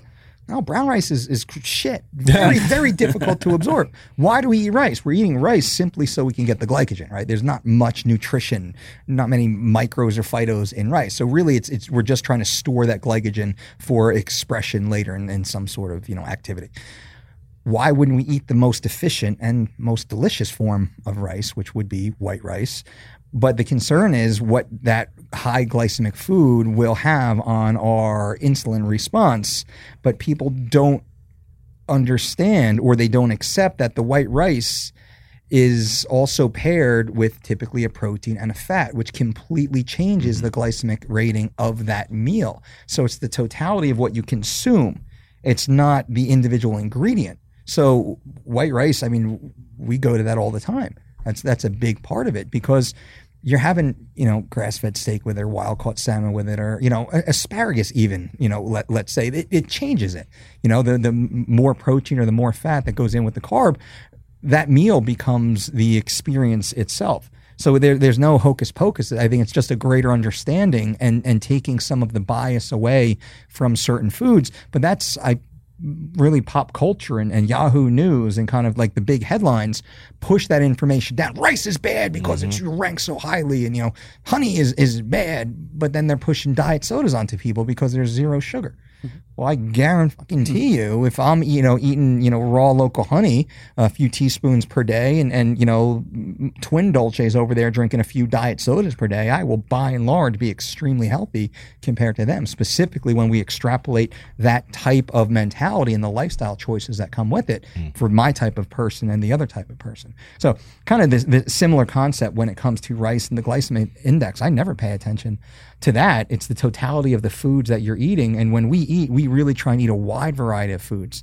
in a single meal. We're not really eating just you know one ingredient. I know some systems do that. You know, just one ingredient at a time. You don't want to have a competitive digestive environment where certain foods and a lot of foods they work really well together. They're better digested together. You use the term cofactors. They're more cofactors that are combined for a better experience, a more efficient experience. or just to help you get through it. You know, like uh, eating just a chicken breast is kind of hard. Yeah. If you have some vegetables with it, or some rice with it, or even a sweet potato or something, it makes it way easier to eat the whole thing. Absolutely. A little sriracha, a little, you know, mm-hmm. squeeze of ketchup on the side or whatever it might be. Right. You know, just having a little bit of that, that certainly goes a long way. But even then, we're going to push towards the healthy, natural, kind of more of the homemade, you know, ingredients. We're not just going to get Heinz ketchup and squeeze it on there, you know, because that's high fructose corn syrup and Right. a lot of the other shit. So we're going to look for that really like a Annie's or whatever, you know, kind of the whole food version of that, you know, little tea, teaspoon, tablespoon goes a hell of a long way. Some people use like a half a cup of ketchup and it's all high fructose corn syrup. Right. Right. So yeah, you can have ketchup. You're like, oh, I can have ketchup. Like not the way you do it. Not like that. Not like that. You know, you can, you can do it a different way and still enjoy it, you know, even more so, I think. Um, so you're saying, you know, you're going to eat six meals a day. Sounds like you're a huge proponent of fruit and vegetables. There's going to be some sort of protein source in there, which I imagine would come from meat and eggs and things of that nature, right? Yeah. And so, you know, if you're eating six times a day and you're trying to get your fruit and vegetables in probably minimum of, of three times a day each, right? Yeah. Uh, you're suggesting walking a, a couple times a day for 10, 15 minutes at a clip. Um, there's a lot on someone's plate right there uh, to and now you know what i think is great about that it's like what do you have room for now it's like you don't have room for any bullshit you're already eating very healthy Yeah. when it comes to the carbohydrate sources other than fruit you know what are some suggestions i know you mentioned uh, rice and potatoes a little bit is that kind of the majority of it Um, but we do a lot of like oats or oat bran, you know, quinoa flakes maybe. What about the gluten? buckwheat. What about the gluten? Like, you have celiac disease? Most less than a third of the population, right? Are you, you know, gluten insensitive? Maybe, but I guarantee you're more insensitive, insensitive or less tolerant to high fructose corn syrup and sucralose and aspartame and and you know red number seven or whatever else. I guarantee fucking you, your physiology has a major objection to that shit than it does to something that's much more and no natural. people aren't even aware that that's in their food No, and and it's funny because most people there's I, I, I can't eat bread. I'm gluten intolerant. Why? Because I eat Wonder Bread. Like you ever read the ingredients on bread? There's like 17 different ingredients on there, none of which are fucking bread. You know, quote bread. Maybe that's the problem. It's not the wheat that you and your ancestors have been eating your whole fucking life. Maybe, but probably three percent of the population. Not worthy for us to even really entertain with, when we're talking, you know, mass, you know, global. Um, so with like fruit and things like that or you know the, the the carbohydrates you know oats oat bran is excellent. Um, and that's gluten free you know get the gluten free whatever. Bob's red mill makes are a really great one we use. Quinoa is awesome. Amaranth is awesome. Um, beans and lentils are great. We eat tons of those. Um, what else do we, i mean like sprouted grain bread from time to time is there like a specific uh, protein requirement trying to get a gram per pound of body weight or anything like that Roughly, yeah, and it depends upon activity. You know, are you, you in the gym, you know, slanging and banging like you are, you're probably going to be 1.5 or more, right? Um, are you kind of, you know, sitting at the cubicle and you, you're getting some, you know, bike rides on the weekend and, you know, an active PTA mom, you're probably down to like that, that 0.8 per, you know, pound or per gram of, uh, um, of, of body weight. So it's, there's that, that flux, um, you know, anywhere between like, let's say the, the 0.8 and like a 1.5 for the average healthy adult. And then we have, I call those A phases, where, man, I'm going through a fucking serious deadlift cycle here. You might be at, at 2.0 or more, depending on that really heavy phase, because you're fucking destroying your body. Hmm. You know, you're you're you're crushing it. You know, whatever else you might be doing, you're hitting some step mill because you're getting ready for a bodybuilding competition. Your protein probably has to be even higher for that. But that's for a phase. That's not kind of long term. So right around that gram, I, I think makes the most sense for most people. But we always start a little lower, which gives us room to scale going forward. We'll start at like a 0.8 and we'll kind of scale going forward relative, you know, at 0.8 relative, and we have the ability to grow. Fats and carbohydrates is really activity based more than anything else. What's your day to day look like?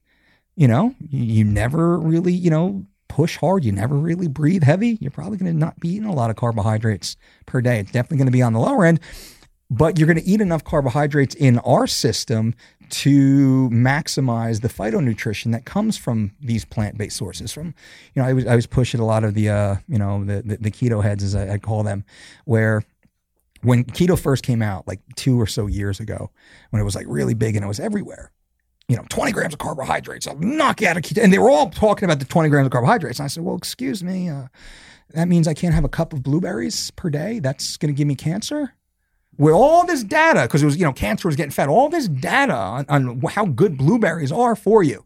But I can't have 20 grams of, pro- of blueberries in a day simply because of some rigid macronutrient template. That and this everybody was talking about this a while back. I can't have a cup of blue. I can't have one apple. Not I can't have one apple per day. Can't keep my doctor away. Can't have that simply because this this this 20 gram thing. So I, I- push a lot, you know, that way just to get the general public to see like, oh fuck, maybe I can have an apple and even a couple of blueberries. Though that's like, you know, 40 plus grams of carbs per day. I might not be in ketosis, but that's okay too. Because most of the people following, you know, those type of diets, they they're not compliant enough to get there anyway. Right. So we just need to normalize our eating program. And I don't want to get you know too far you know in, into the weeds on that one. We're just trying to get normalized eating program, but we eat enough fruit to maximize the beautiful benefits that come with fruits. You know, w- with plant based sources. You know, and I'm I'm not a vegan. I'm an omnivore. You know, like going too far vegan is is not correct for most people. Just like going, in my opinion, I had a good conversation with Chris about the whole carnivore side. Going too far that way for most people long term is not the proper solution. Is it a way to kind of get away from one style of eating because now I'm, I'm in this box for a little while and I'm normalizing my eating pattern, I'm learning more about myself, and then I can keep transitioning? That makes a lot more sense. I see people go plant based that way and they go kind of carnivore that way, but they all typically come, in my mind, they come and, and meet back up with this more modified eating every two to four hours, wide variety of earth grown nutrients, which is kind of why our principles have stuck for so long. And I'm, I'm not like it's it's not my principle, it's not my way. What we just did, my team and I, is we looked at what what's best practices, what's best practices amongst the species for the vast majority of our recorded history, and then you know moving forward with, with longevity outcomes. Well, it's eating this wide variety of earth grown nutrients, local, organic. I mean, you think about it, that's all most people could get up until like 100, 200 or so years ago. It had to be local. It had to pretty much be organic for the most part. And yeah, there was some processing, and man did kind of start to manipulate soils and things like that, right? You know, for a period of time, but not, you know, this the shit that they're selling on Amazon right now. It, it certainly wasn't that. That's over the last 10 years or so. Um, so, you know, I, I, I talk like I do once again, just to create the awareness so the average person listening, they can start to think for themselves and say, hmm, well, maybe I can eat some blueberries in my day, and I should be eating some wild caught meat. You know, I should have a little bit of that. And you know what? I am. I have been sitting in my my desk a lot. Maybe I, I, I should go out and go for a walk too. You know, it would be nice to go to my local gym. You know, come to super training gym, and and maybe I, you know, I've, never lifted weights before. Maybe I should should lift weights once or twice a week.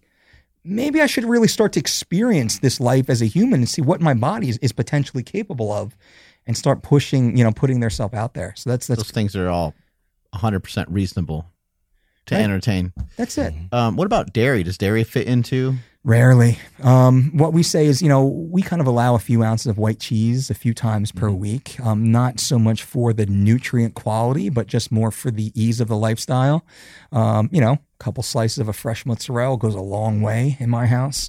Um, a little bit of like a feta or a blue cheese on a salad just completely changes the experience. Um, you know, like uh, some, some sliced white cheddar, maybe, you know, onto one of these grass fed burgers we make. Man, that's awesome. But we're talking, you know, one or two ounces, one or two days a week. So, l- big picture, I mean, we're not drinking milk. I mean, I grew up drinking gallon, like gallon, a gallon of milk a day, right? It, it- it's a gram of protein per ounce. Right. right? Cr- crushing that as, as a kid. Man, my skin was so thick, right? You know, just so soggy and watery and like so fat and flatulent and just like, you know, that, that whole thing. And I handle dairy pretty well compared to the, the average person. Um, so not a lot of dairy, just a little bit of, you know, white cheeses, you know, here and there. Um, ice cream is like, man, that's gonna Here and there. here and here and there, but that's gonna that's gonna jack most people up, and it really does. You, you talk to them after, they're like, oh, I wish I didn't eat that. Yeah, well, earned meal. Right. You know, I- I want to ask you about this because when you said it, it kind of uh, made a surprise, and it's backtracking a little bit, but I got to know. Um, I forgot the guy you said he, he trains at 166. Yep. You weight cut him to Yep, 146. Mirsad Bektic. Mirsad Bektic, and he trains again, and he competes the next day at what 166 again. Yeah, How does an athlete do that and maintain such good performance? Because obviously you he does, and you've done it multiple times. Sure. I don't. I mean, I know you can't let go of all your secrets in terms of how you do that, but how do you get them to perform so well after Well- dropping that? yeah, no, good question. A big part of what we do, and I think where we've been successful, a lot of it's the electrolyte manipulation. That he's about three weeks ago. That's about as lean as we want him to be. I mean, he's he's already shredded. He's got veins running through his abdomen. I don't want him to get any leaner because that's going to have a negative impact on his performance. I don't want him to lose any muscle tissue because that's going to have a negative impact on his performance. So, where does this 20 pounds or so, roughly 20 pounds, come from? And know that this is a 20 pounds that is a hydrated 20 pounds. And this is 20 pounds that has food matter constantly flowing through the body. So, at any given point, there is food matter inside of our body. That Mirsad Bektic, yeah, this young man. Um, and he's fighting Saturday. He's the the, the co-main event, so it's him, cool. then Urijah, then then the, the the main event. So he's third from the top. Big fight versus Josh Emmett, local guy. Uh, winner of this fight is is right back, you know, knocking on the top five. So he's right now three fights away from the title shot. Two fights away if somebody gets hurt. You know, and he was right there, but he had a foot injury a while back, so he was already at the top five. And then, you know, people passed him over the last year with the injury. But anyway, so what we do is we start to manipulate the the sodium potassium ratio, which is a big one. He's still eating carbohydrates every single day. Mm-hmm. He'll eat carbs every single day, all the way up in the weigh-ins. Oh, and a lot of times, a lot of these coaches they cut the athletes' carbs out. They take their sodium down to zero. They put them on distilled water. They start to water load, or they do like a reverse pyramid of water loading, which is the wrong way to go. They'll go like three gallons, two gallons, one gallon. The athlete's completely dehydrated by Wednesday. Then they got to try and get them to a scale on Friday. No wonder why these athletes miss weight and damn near die and get hospitalized, right? They're, they're killing the athletes, literally killing the athletes before the most important competition in their life. What we try and do is, is feed the athlete, keep the athlete healthy. We never sodium deplete. We never go down to zero sodium. We play with the ratio of sodium to potassium because that's where the magic is. And then some people will understand this, and some people it's going to go right over their head, and that's absolutely fine. But those who understand this, they know it's the relationship of sodium potassium that matters. It's not high sodium and low sodium with, with come with, with regards to um, holding water releasing water. It's the relationship of sodium and potassium. Now, this can get a little dangerous if you play with too much potassium, uh, which we don't really go with the potassium, but we play with sodium potassium. And I won't get into the weeds on that one because those listening might try their own little way to do it mm. without you know proper supervision, and that could not be a good thing. That allows the body to naturally release water. We play with the carbohydrates, but we never drop the carbohydrates down below 100 grams per day. I mean, Mirsad's probably not going to blow, go below 150 grams of carbs per day the entire week. Where you know you get other systems out there, they're trying to go you know full zero carb all fight week. Well, the athlete still has media to do. They have open workouts to do. They got tons and tons of press conferences. They got to walk the hallways and see their opponent and their opponent's team and the adrenaline dump that comes with that. There's all these things that the athlete goes through that they don't take into consideration that we do. So we use the term we feed the athlete all the way to the scale. And what you were saying, there's a lot of work to be done during fight week. We have to have the proper fuel available for the athlete to perform all the jobs necessary just to get to the scale to then go and fight. So what we do is we'll have him on weight Friday the night before without really cutting. We'll never use a sauna. I haven't used saunas for easily over a decade now. We don't do plastics or anything like that. We do what we call soft cuts, which is in the bathtub, very light, very gentle, never so hot the athlete ever wants to come out. You got these idiots putting athletes in 107, 109 degree bathtubs, which is scalding, burning. The athletes are crying in there, feeling like they're dying, praying to God that they're not going to die. We don't do that crazy shit. It's so it's so stupid. I, I mean, I feel bad for the athletes who follow those protocols. We don't do that. So we'll get the athlete on weight the night before and then we'll feed him and we'll keep feeding him. So the athlete I mean, I've been know the last three or four fights now with Mirsad, so we typically have four ounces of salmon the night before weigh-ins. We have half a cup of white rice, a bunch of asparagus, some pepper, some onions. This is the night before he steps on the scale, so we'll get him down to weight the night before. We'll put two pounds of food and fluid back into him. He'll lose that overnight while he sleeps. Usually, wake up has a bowel movement. He has for the last three, four fights. Not to put you know too much information out there, but you wake up, you have a bowel movement before you go and weigh in. Come on. I, I know athletes that that you know not on our system who don't have a bowel movement by the time they weigh in and by the time they fight. Their body's just not back up and running again. And, and that's crazy. You probably know athletes who've gone through similar bad weight cuts. They don't have a ba- bowel movement until like Monday, Tuesday the next week. Some have to go to the hospital because their body's not working yet. Um, that's what we do without getting down into the specific. That's the mm. general overview, but we keep it calm. Like Mirsad, you know, I, I take all the stress away, all the, the UFC, PR, the media. Man, wh- what do you need? Just tell me. And then, you know, it, it's done. Don't, don't bother the athlete. We got this. Like, let's go. We're going to go see a movie. We're going to go hang out. If you know any cool places to like just chill out in Sacramento, we're going to go sip coffee. We try and keep fight week like super chill and relaxed like that while making sure he has everything, you know, he needs because the stress is already there. He's gonna get a fucking cage fight on Saturday night. We, we don't have to starve him. We don't have to dehydrate him. We don't have to overwork him. Like kid's already done all the work. We just got to keep it really easy all the way through. Wow. And to rehydrate, um, this is not an onslaught of food, right? No, it's slow and steady. So we always start with with water and natural electrolytes. Uh, we don't use any of the carbohydrate drinks. We don't use any of the the Gatorades and the Pedialytes and all that other crap. In my mind, it's all crap, and it hurts people's feelings. You know, I, I guess it does. Um, but it's not effective. It's what our system we believe is the most effective, which is why we do it. It's not because it's my system, just what works best, because what has the best outcomes. That's what we have to do. If shit, if Pedialyte worked great, how easy would that be? Here, drink this purple shit. Drink a gallon of that. Pedialyte is meant to be drink um, consumed by babies in teaspoons, right? Look at the directions. It's fucking teaspoon. You see athletes drinking that. And then 15, 20 minutes later, they're in the bathroom, shitting their brains out. They got diarrhea, they're vomiting, they don't have an appetite, they can't eat their food. We start with purified water, some natural electrolytes, whether it be sea salt, um, fresh squeezed lime juice, raw local honey, fresh fruit. We start to get in there. We just start to get really simple foods that the athlete's been eating for the last three weeks, six weeks, the whole training camp, and we slowly trickle it back into their system. It's not like they have to compete two hours later. They compete 36 hours later. So the whole like you know four hour window of like um, you know these these high osmotic uh, um, uh, Muslim, uh, uh, The carbohydrates. and carbohydrates. stuff, I, I forget the. I'm trying to think of what the brand names yeah. are. Man, cyclic dextrins and all that shit. Yeah, I know what you're talking about. it's all based. I mean, that maybe, maybe, maybe if it's like a two to four hour com- competition window, then maybe there's a shorter term benefit from an absorption perspective, but not in our athletes. It's, it's, it's going to cause a digestive discomfort because it's something so foreign from what they're used to, right? Because they don't consume it at all. You got to really consume that all during your training camp to see how you react to it. Ours don't do that. And any net benefit you might have is so minimal, it's not worth the risk. But on a thir 24 or 36 hour window, it makes no sense at all. It's just this this hocus pocus.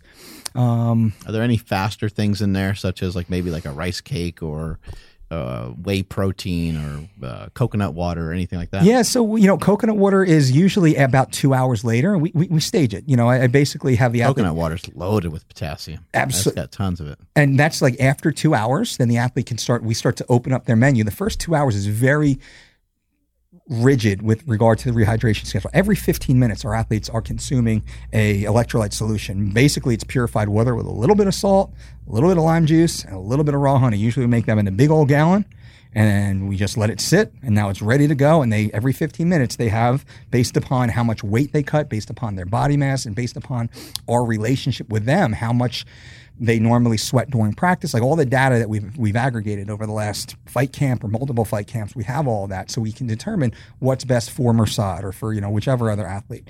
So every 15 minutes they're consuming. Not so much that they're bloated enough that they're absorbing and they want more. For 2 hours two hours, you can get a lot of water in if every 15 minutes. The athlete's a little bit, a little bit, they want it, they want it. And then we're starting to, you know, right at about, you know, 30 minutes, we start to trickle in some um, fruit, whether it be like a watermelon or grapes or certain berries, something that has a high water content, high fiber content, and a good amount of, of sugar in there because we want to start getting the digestive system working. We want to start to perk up their brain a little bit and get them starting to feel better because a lot of this is how the athlete feels, right? Their their their their mental side. Some some individuals, you know, they want like baby food. Mm, okay, really depends. I'd rather like make my own, like make a puree, which is what we'll do. Applesauce is fine. We can certainly do that. Um, what else do we do? Like rice cakes, rice cake with some raw honey, maybe some sliced banana. That's great. We do that for sure. Usually within that that 60 minute window, within the first 60, um, they're having little foods like that. Maybe it is a little bit of like banana, like super ripe banana. Um, they, they, can start to nibble on some of that, and slowly they're walking. We're walking them back to what they normally eat anyway. We say, you know, we pull out of weigh-ins the same way that we've pulled in. There's nothing new, nothing that they haven't eaten in the last three weeks are they going to eat after they get off the scale, really, or until they compete. We're just going to slowly putting more of the normal food right back into them, like their breakfast bowl, which is usually like like oats and berries and some nuts and seeds. They'll have that right around that that two hour mark or so, a little more bulk but smaller portions. We usually feed them out of coffee cups. They can eat out of a coffee cup, whatever the meal might be, and then they have to wait 15 minutes. If they're hungry again, then they can have another coffee cup sized meal. If you give them a big plate, what are they going to do? They're going to eat the whole plate. Now what happens? They're not hungry for four hours. so a lot of this is, is, you know, we kind of stage and we scale this all the way through. It's like every 15 minutes, there's something to be done. The first two hours, the first four hours, the first six hours, really at like that six hour phase, the athlete is, is already filled back up. They're ready to go. Um, our athletes are usually having full bowel movements within the first four hours. They're urinating within the first hour, which is super rare for weight cut oriented, you know, athletes. Um, and they're they're just ready to go. So it's it's slow and steady, but it's not a hard template for everyone to follow. It's based upon the individual with the basic principles intact. And most people they make the mistake of they just follow a piece of paper that a hundred other athletes get. Well, that's not unique to the individual. It's just like a jab. Man, there's a hundred different ways to throw a jab. There's a thousand different ways to throw a throw a jab. So if I try and tell you to throw a jab the same way Tommy Hearns throws a jab, that's not going to work too well. Or, you know, the same way maybe a Mike Tyson throws it, that's not going to work too well for you. So, how is this protocol going to work for you? It, it's very similar in the staging aspect. How do you wow. get these guys to decompress and how do you get them to sleep? Um, you know, decompressing is trying to find things that they enjoy and not talking about the fight and having that really cool environment around them. So, like with Mirsad, he's got a great crew around him. He's such a mature athlete for being so young 27, 28 years old. And he's been like this his whole career. He knows good people and he only keeps good people around him, regardless of skill set. Good people, good energy. And that's he's big on. When he's had bad energy around him, he hasn't performed as well. He's only had one loss in, in 20 plus fights or so but still he does a very good job. So we try and cultivate this environment, you know, and I, I certainly try and strive to cultivate this positive environment where, man, like we look forward to fight week because we all get to hang out, we get to pal around. It's like a good time, good energy. And oh yeah, we get to fight too. And you get to kick someone's ass and fucking make the shit a little money. Oh man, that's even cool. You know, it's like that's the type of attitude, but it's it's serious business, man. Everyone's going to the hospital. You win, you go to the hospital, right? It's it's serious, serious fucking business. But we know that, so you try and minimize that and focus on the other things, man. You talk about family, or you talk about like you know, Firas Zahabi is is Mirsad's uh, head MMA coach. So we just sit around, we sip coffee, and for like four hours, we're just talking about like philosophy and like history and just like whatever bullshit, like you know, fighting with your wife over what TV show you're gonna, like whatever mundane in a way type of topics. That goes a long way it's very little about the fight. That's all the work is done. I mean, the kid's whole career has been about the fights, and the last two months of his life has been about the fights. Getting away from that as much, this is yeah, it's beautiful. Body shot knockout, very rare, right to the fucking solar plexus. Crazy. Ooh. Yeah. Ooh. Ooh. Right? Man. That's 145 pounds. There he's probably like 168. Um, Jeez. But it's like and it's knowing your athlete, as you know. I mean, you're you're the people's coach. You have to right. know your athlete. What is your athlete? What do they dig, man? That's what you get into. You know, keep it low, keep it happy, keep them positive, for sure, without blowing smoke up their ass, because you know people see through that. What You got any other tips uh, on sleep, like just in general? You know, what are some things you do with these guys? Uh, you know, when they're not when it's not fight week. Yeah, well, for sleep, a few things that we do, fight week or not fight week, we try and wake up a little earlier than normal, which allows you to naturally go to sleep earlier. You know, that's I, I say go to bed an hour early, but wake up 30 minutes before you have to. You get 30 hour 30 minutes of net sleep time, additional sleep time simply by waking up earlier in many ways. Another thing is to shut off that, you know, the the, the self-talk and, and one thing that I found to be super successful, whether it's our athletes, I work with other, you know, executives and, and higher VIP clientele, they have the whole world's problems on their mind. I say, well, what's what's your what's your favorite movie? You. What's your favorite movie, favorite TV show? You've seen it a million times. Braveheart. Braveheart. So you take Braveheart, you put it on your iPhone, you put it on your iPad. If your wife lets you, put it next to your bed, face down, just loud enough so you can barely hear the music and barely hear the dialogue. Shut your eyes and picture the scene. Picture picture the, the face paint. Picture the kilt he's wearing. Picture what he's going to say. Picture who walks into the room and what he's wearing as you're laying there trying to fall asleep. Just picturing that scene. To me, it's it, it's Seinfeld. I've watched you know every season of Seinfeld a million times. So that's what I picture. I can barely hear it, so I have to strain to hear it. And as I'm going through the scene, I'm out. It shuts off that self talk. And that's been a huge, huge, huge benefit for really anyone I've ever talked to who's tried. They're like, holy fuck. Like for me, like I won't change the episode until I've actually watched the whole episode. I'll go months on the first episode of the first season. And it becomes like a sedative after a while because now I'm training my body like when Seinfeld's on. Like it'll come on at home, like on TV, and like 10 minutes in the episode, like I'm passing out at six o'clock at night. Um, it's just shutting off that self talk because you're exhausted. I mean, we're exhausted. We work hard. Our life is busy you're tired. You just got to shut your brain off a little bit. That's been a big one. You know, light, overhead light, we shut those off. Like, you know, in our house, we tell our athletes and clients to Overhead lights, kind of lower lighting, candles if you can. As the sun goes down, so should the, the lighting in your home should come down a little bit too. We try and start to push, you know, a lot of the technology away, put on your, you know, like the, like the orange warm hue, like Right. set up all that, you know, basic stuff. You know, stimulants, you want to, I try and keep those before 4 p.m. Um, you know, if you're going to bed around, you know, 9, 10 o'clock, you want to give yourself a good, you know, four hours plus, six hours, even better. You know, get it, get the, get away from the stims. This question might sound weird, but is there a certain trend because you worked with like Ronda Rousey, this guy, what, what's his name again? Mirsad Mirsad Bektic. Yep. Bektic. Bektic. Mirsad Bektic. Two years from now, everyone will know that name. Oh yeah, I'm gonna make sure not to forget now. But is there a certain trend you you see, and this may sound a little odd, just like with the way they work athletically or with the way they go about doing what they do to maintain that high level activity? Is there something that you just see consistently? Yeah, what's funny is, you know, what makes these athletes so great is also, I don't want to say a flaw, but it's debilitating in other aspects of their life. And I think any great person, any great achiever, right? What makes them so special? There's a downside. You, you can't get all the gifts without being punished in some way. Um, not to say that that they're bad people or, or anything like that. That's not the case. Um, but like Ronda's intensity, the way she prepared for her fights. If she had to be in the pool at 5 a.m., there's not a day that she wasn't in the pool at 449 or 459. Not a day, not one time. Same thing with Mirsad. He's so obsessive about his training. Same thing with George St. Pierre. I, I, I use George as an example because, in many ways, this is what pushed George out of the sport. He couldn't take the pressure anymore that he was putting on himself. He was so obsessive about his preparation, it was ruining his life m- the highest level athletes, those that stay at the top for the longest, are typically the ones who, that I've seen that have this this trait, this characteristic. Mm. That starts to erode other aspects of your life, just your ability to be happy. Sometimes you go out there, you win a world title. George is in the back, damn near in tears, because he didn't finish the armbar in the fourth round. He had to settle for a unanimous 50-45 decision all three judges, you know, and mm-hmm. walk away with, with $10 million and, you know, his world title intact. And he's pissed at himself for that. And, you know, not destroyed his day, but was thinking about that every single day thereafter. He, he's spoken about that, you know.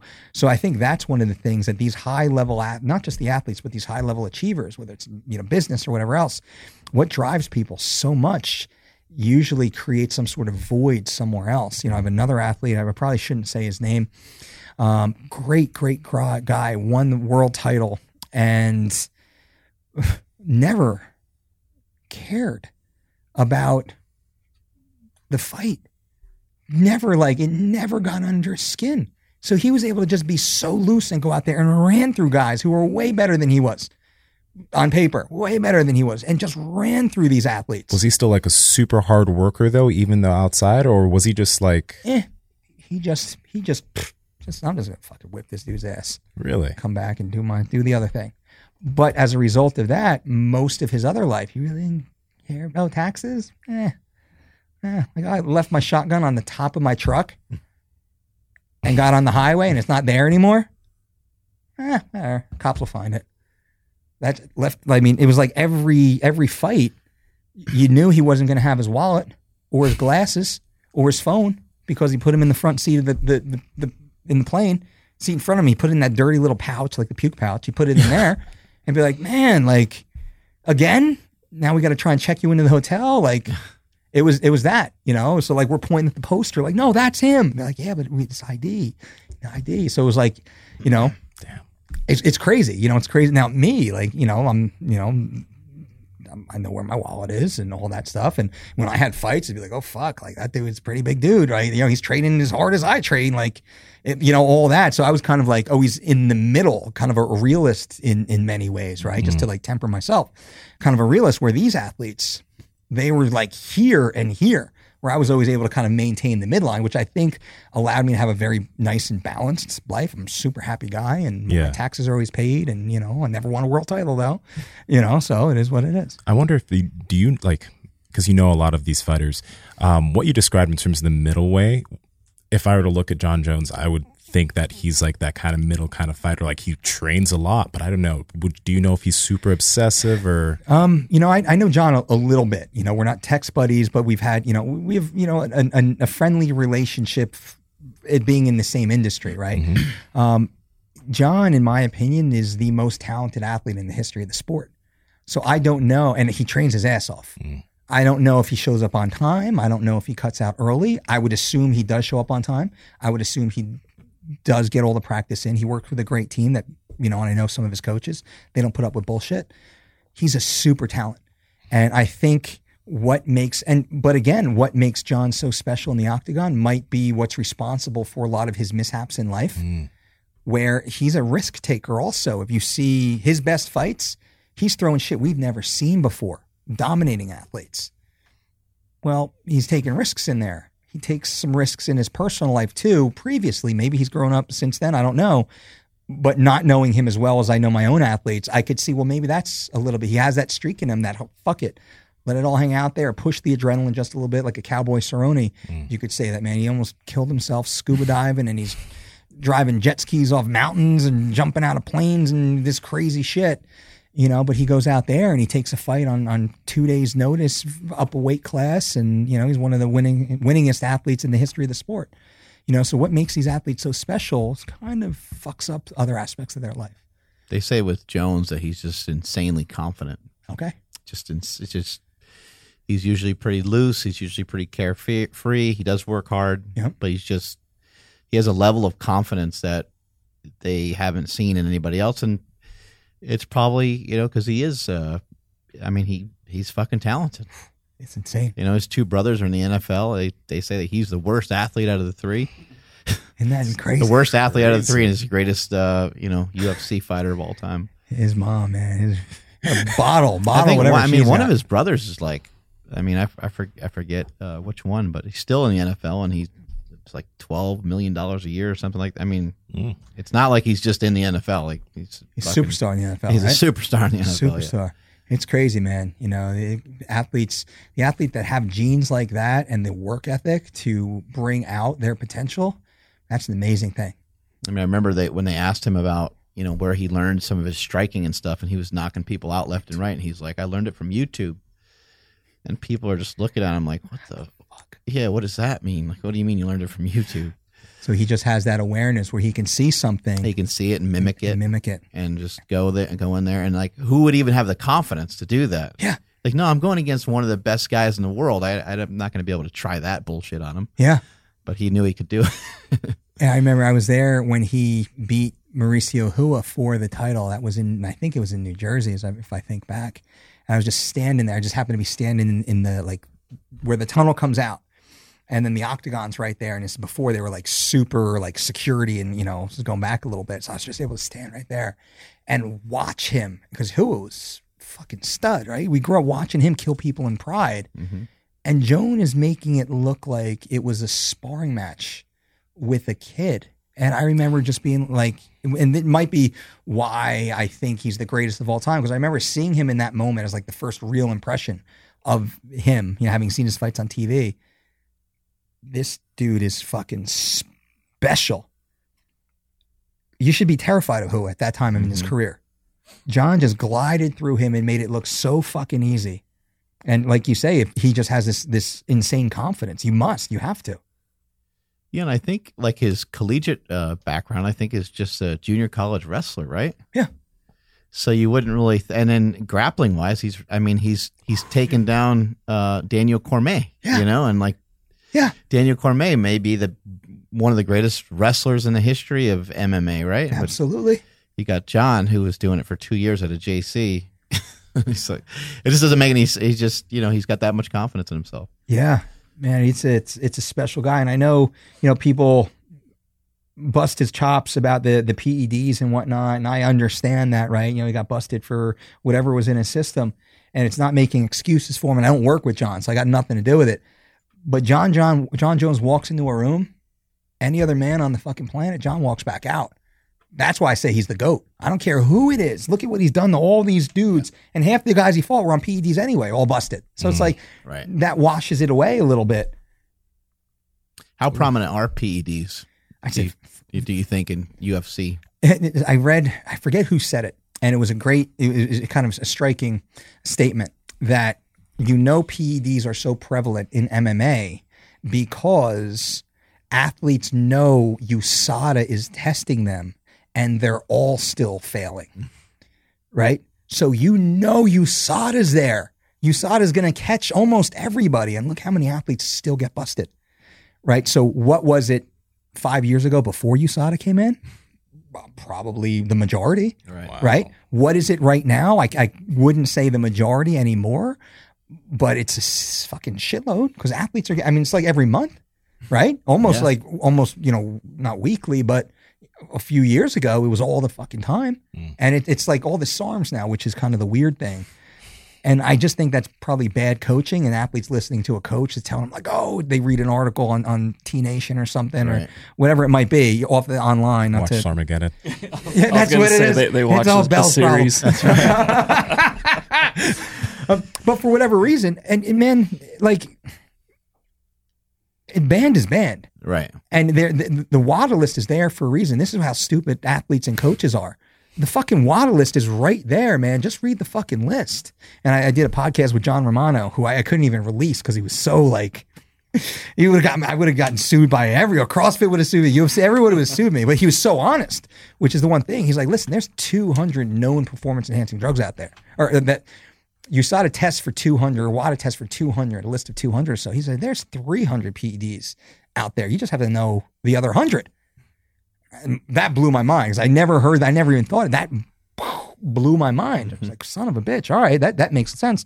He never named names, but he kind of, you know, inferred certain people. And I was like, my lawyer was like, dude, you can't, you can't, especially at that. That was like three years ago. I wish I could. Um, so kind of like putting that out there, that that's one way to do it. And you look like TJ, you know, right? Very famous. And he, he manned up and he was fucking taking EPO and all sorts of rumors about it. But you know, the there's so much money. I think that's the best thing an athlete can do is when they, you know, they get painted in a weird corner, they may as well just put their hands up and say, you know what? Yeah. You're right. This is what I did. I think Chael was the You know. master of that. Yeah. Yeah. I think it's the best route. I mean, because everyone's just like, I thought I was taking flaxseed oil. I I was you're like, you're like, come on, dude. Come on. Yeah. Flaxseed oil. And it's like you point to the WADA list and all these athletes that get busted for these tainted supplements. You know that we all know that's bullshit, right? Right. You, you walk in any supplement store, and you know the kid behind the counter is going to be like, "Yo, this is the one." Remember, like the old was it the Russian bear back in Oh, like the, yeah, yeah. remember like that stuff. Like we all knew as a high school kid, you, you know, you knew what that was. Um, that stuff still exists to this day, but the athletes they they kind of they they jump in and they take that, and I think it's it's just bad counseling, bad coaching. They listen to the wrong person, whether it is the bro at the the GN, not the the GNC because they don't do that, but at the the other supplement shop, the gray market supplement shop, or certain coach or whoever else in their inner circle that lets them believe that it's it's a safe supplement, and I think that's how a lot of them are getting in trouble. Instead of just avoiding it all, just fucking stay away from it and you're good. You know, so like Mirsad, the only thing that he'll take is vitamin C and dandelion root. That's it. No, no extra anything all the way across because Not worth it. it's yeah. not worth it, man, for the amount of money these guys make and the mm. suspension. Now, you look at TJ, he made what, $2 million for that fight? Got two year suspension? right. A million dollars a year. Is it worth it? I, it's hard. How do you how do you say it's not worth it? Kid just made a million dollars a year on suspension. Right. You know, so what's the incentive? And I think that goes back to the original question: How many athletes take it? Well, fuck, million dollars a year. You know, you, you do the math. It's hard to tell an athlete not to, or why wouldn't an athlete? Why wouldn't a human? You know, why would a, an attorney not be, uh, you know, snorting or popping, uh, uh, what's that? That fucking drug, Adderall. Adderall or whatever else. Well, they still see you uh, beating somebody else too. So it's like to get caught after the fact, yeah, you still won. Like the thing with Cormier and, and Jones, like, no, Jones still won twice. So I, don't think people are like, they're not questioning who the better fighter is, right? They're not like, well, I don't know. I don't think people really think that. I mean, I people know that they are performance enhancing and they can make a difference, but I don't think that people think that under normal circumstances, Jon Jones is a notch below Daniel Cormier as a fighter, right? They, I agree. They, I think they already know that he's a, a notch above, regardless of what he takes or how he does it. Absolutely. And I think, yeah, because I'd say Daniel has beat probably the majority of the guys he fought were probably He on slaughtered drugs. everybody. and then he comes in the you know, yeah, skinny little Jon, right. and Jon, I think, smoked him twice. Yeah. Competitive the first time and not so much the second time. The guy that he just fought, uh, the, that Jones just fought, um, Thiago Santos. Yeah. yeah, Jones is like he's. I'm like, man, he's kicking at a guy who's all bones. Yeah. so of course he's gonna hurt himself kicking good him, you know. Yeah. But what that was a good fight, man. That guy, that guy did. I mean, he was hanging in there, and he he nailed him with some good shots. And I think Jones legitimately couldn't take him out because he got banged up himself. Yeah. You you never know what is happening in there. You know, what happened to the athlete, what happened backstage or Yeah, they the said this guy up. tore everything in his leg. Mm-hmm. He tore and fractured and That's not the one. Did did all kinds of stuff to his leg. It's crazy. Could you imagine having like a, a torn up knee and having Jon Jones stand in front of you for 15 more minutes? That's why I'm wondering. Do you potentially think that Jon Jones was kind of having mercy on him because, like, he was just playing the points? You know what I mean? Win each round by points and let this guy get out. What do you think? It's you don't know because it could have been, and a lot of times first contact causes an injury. Mm.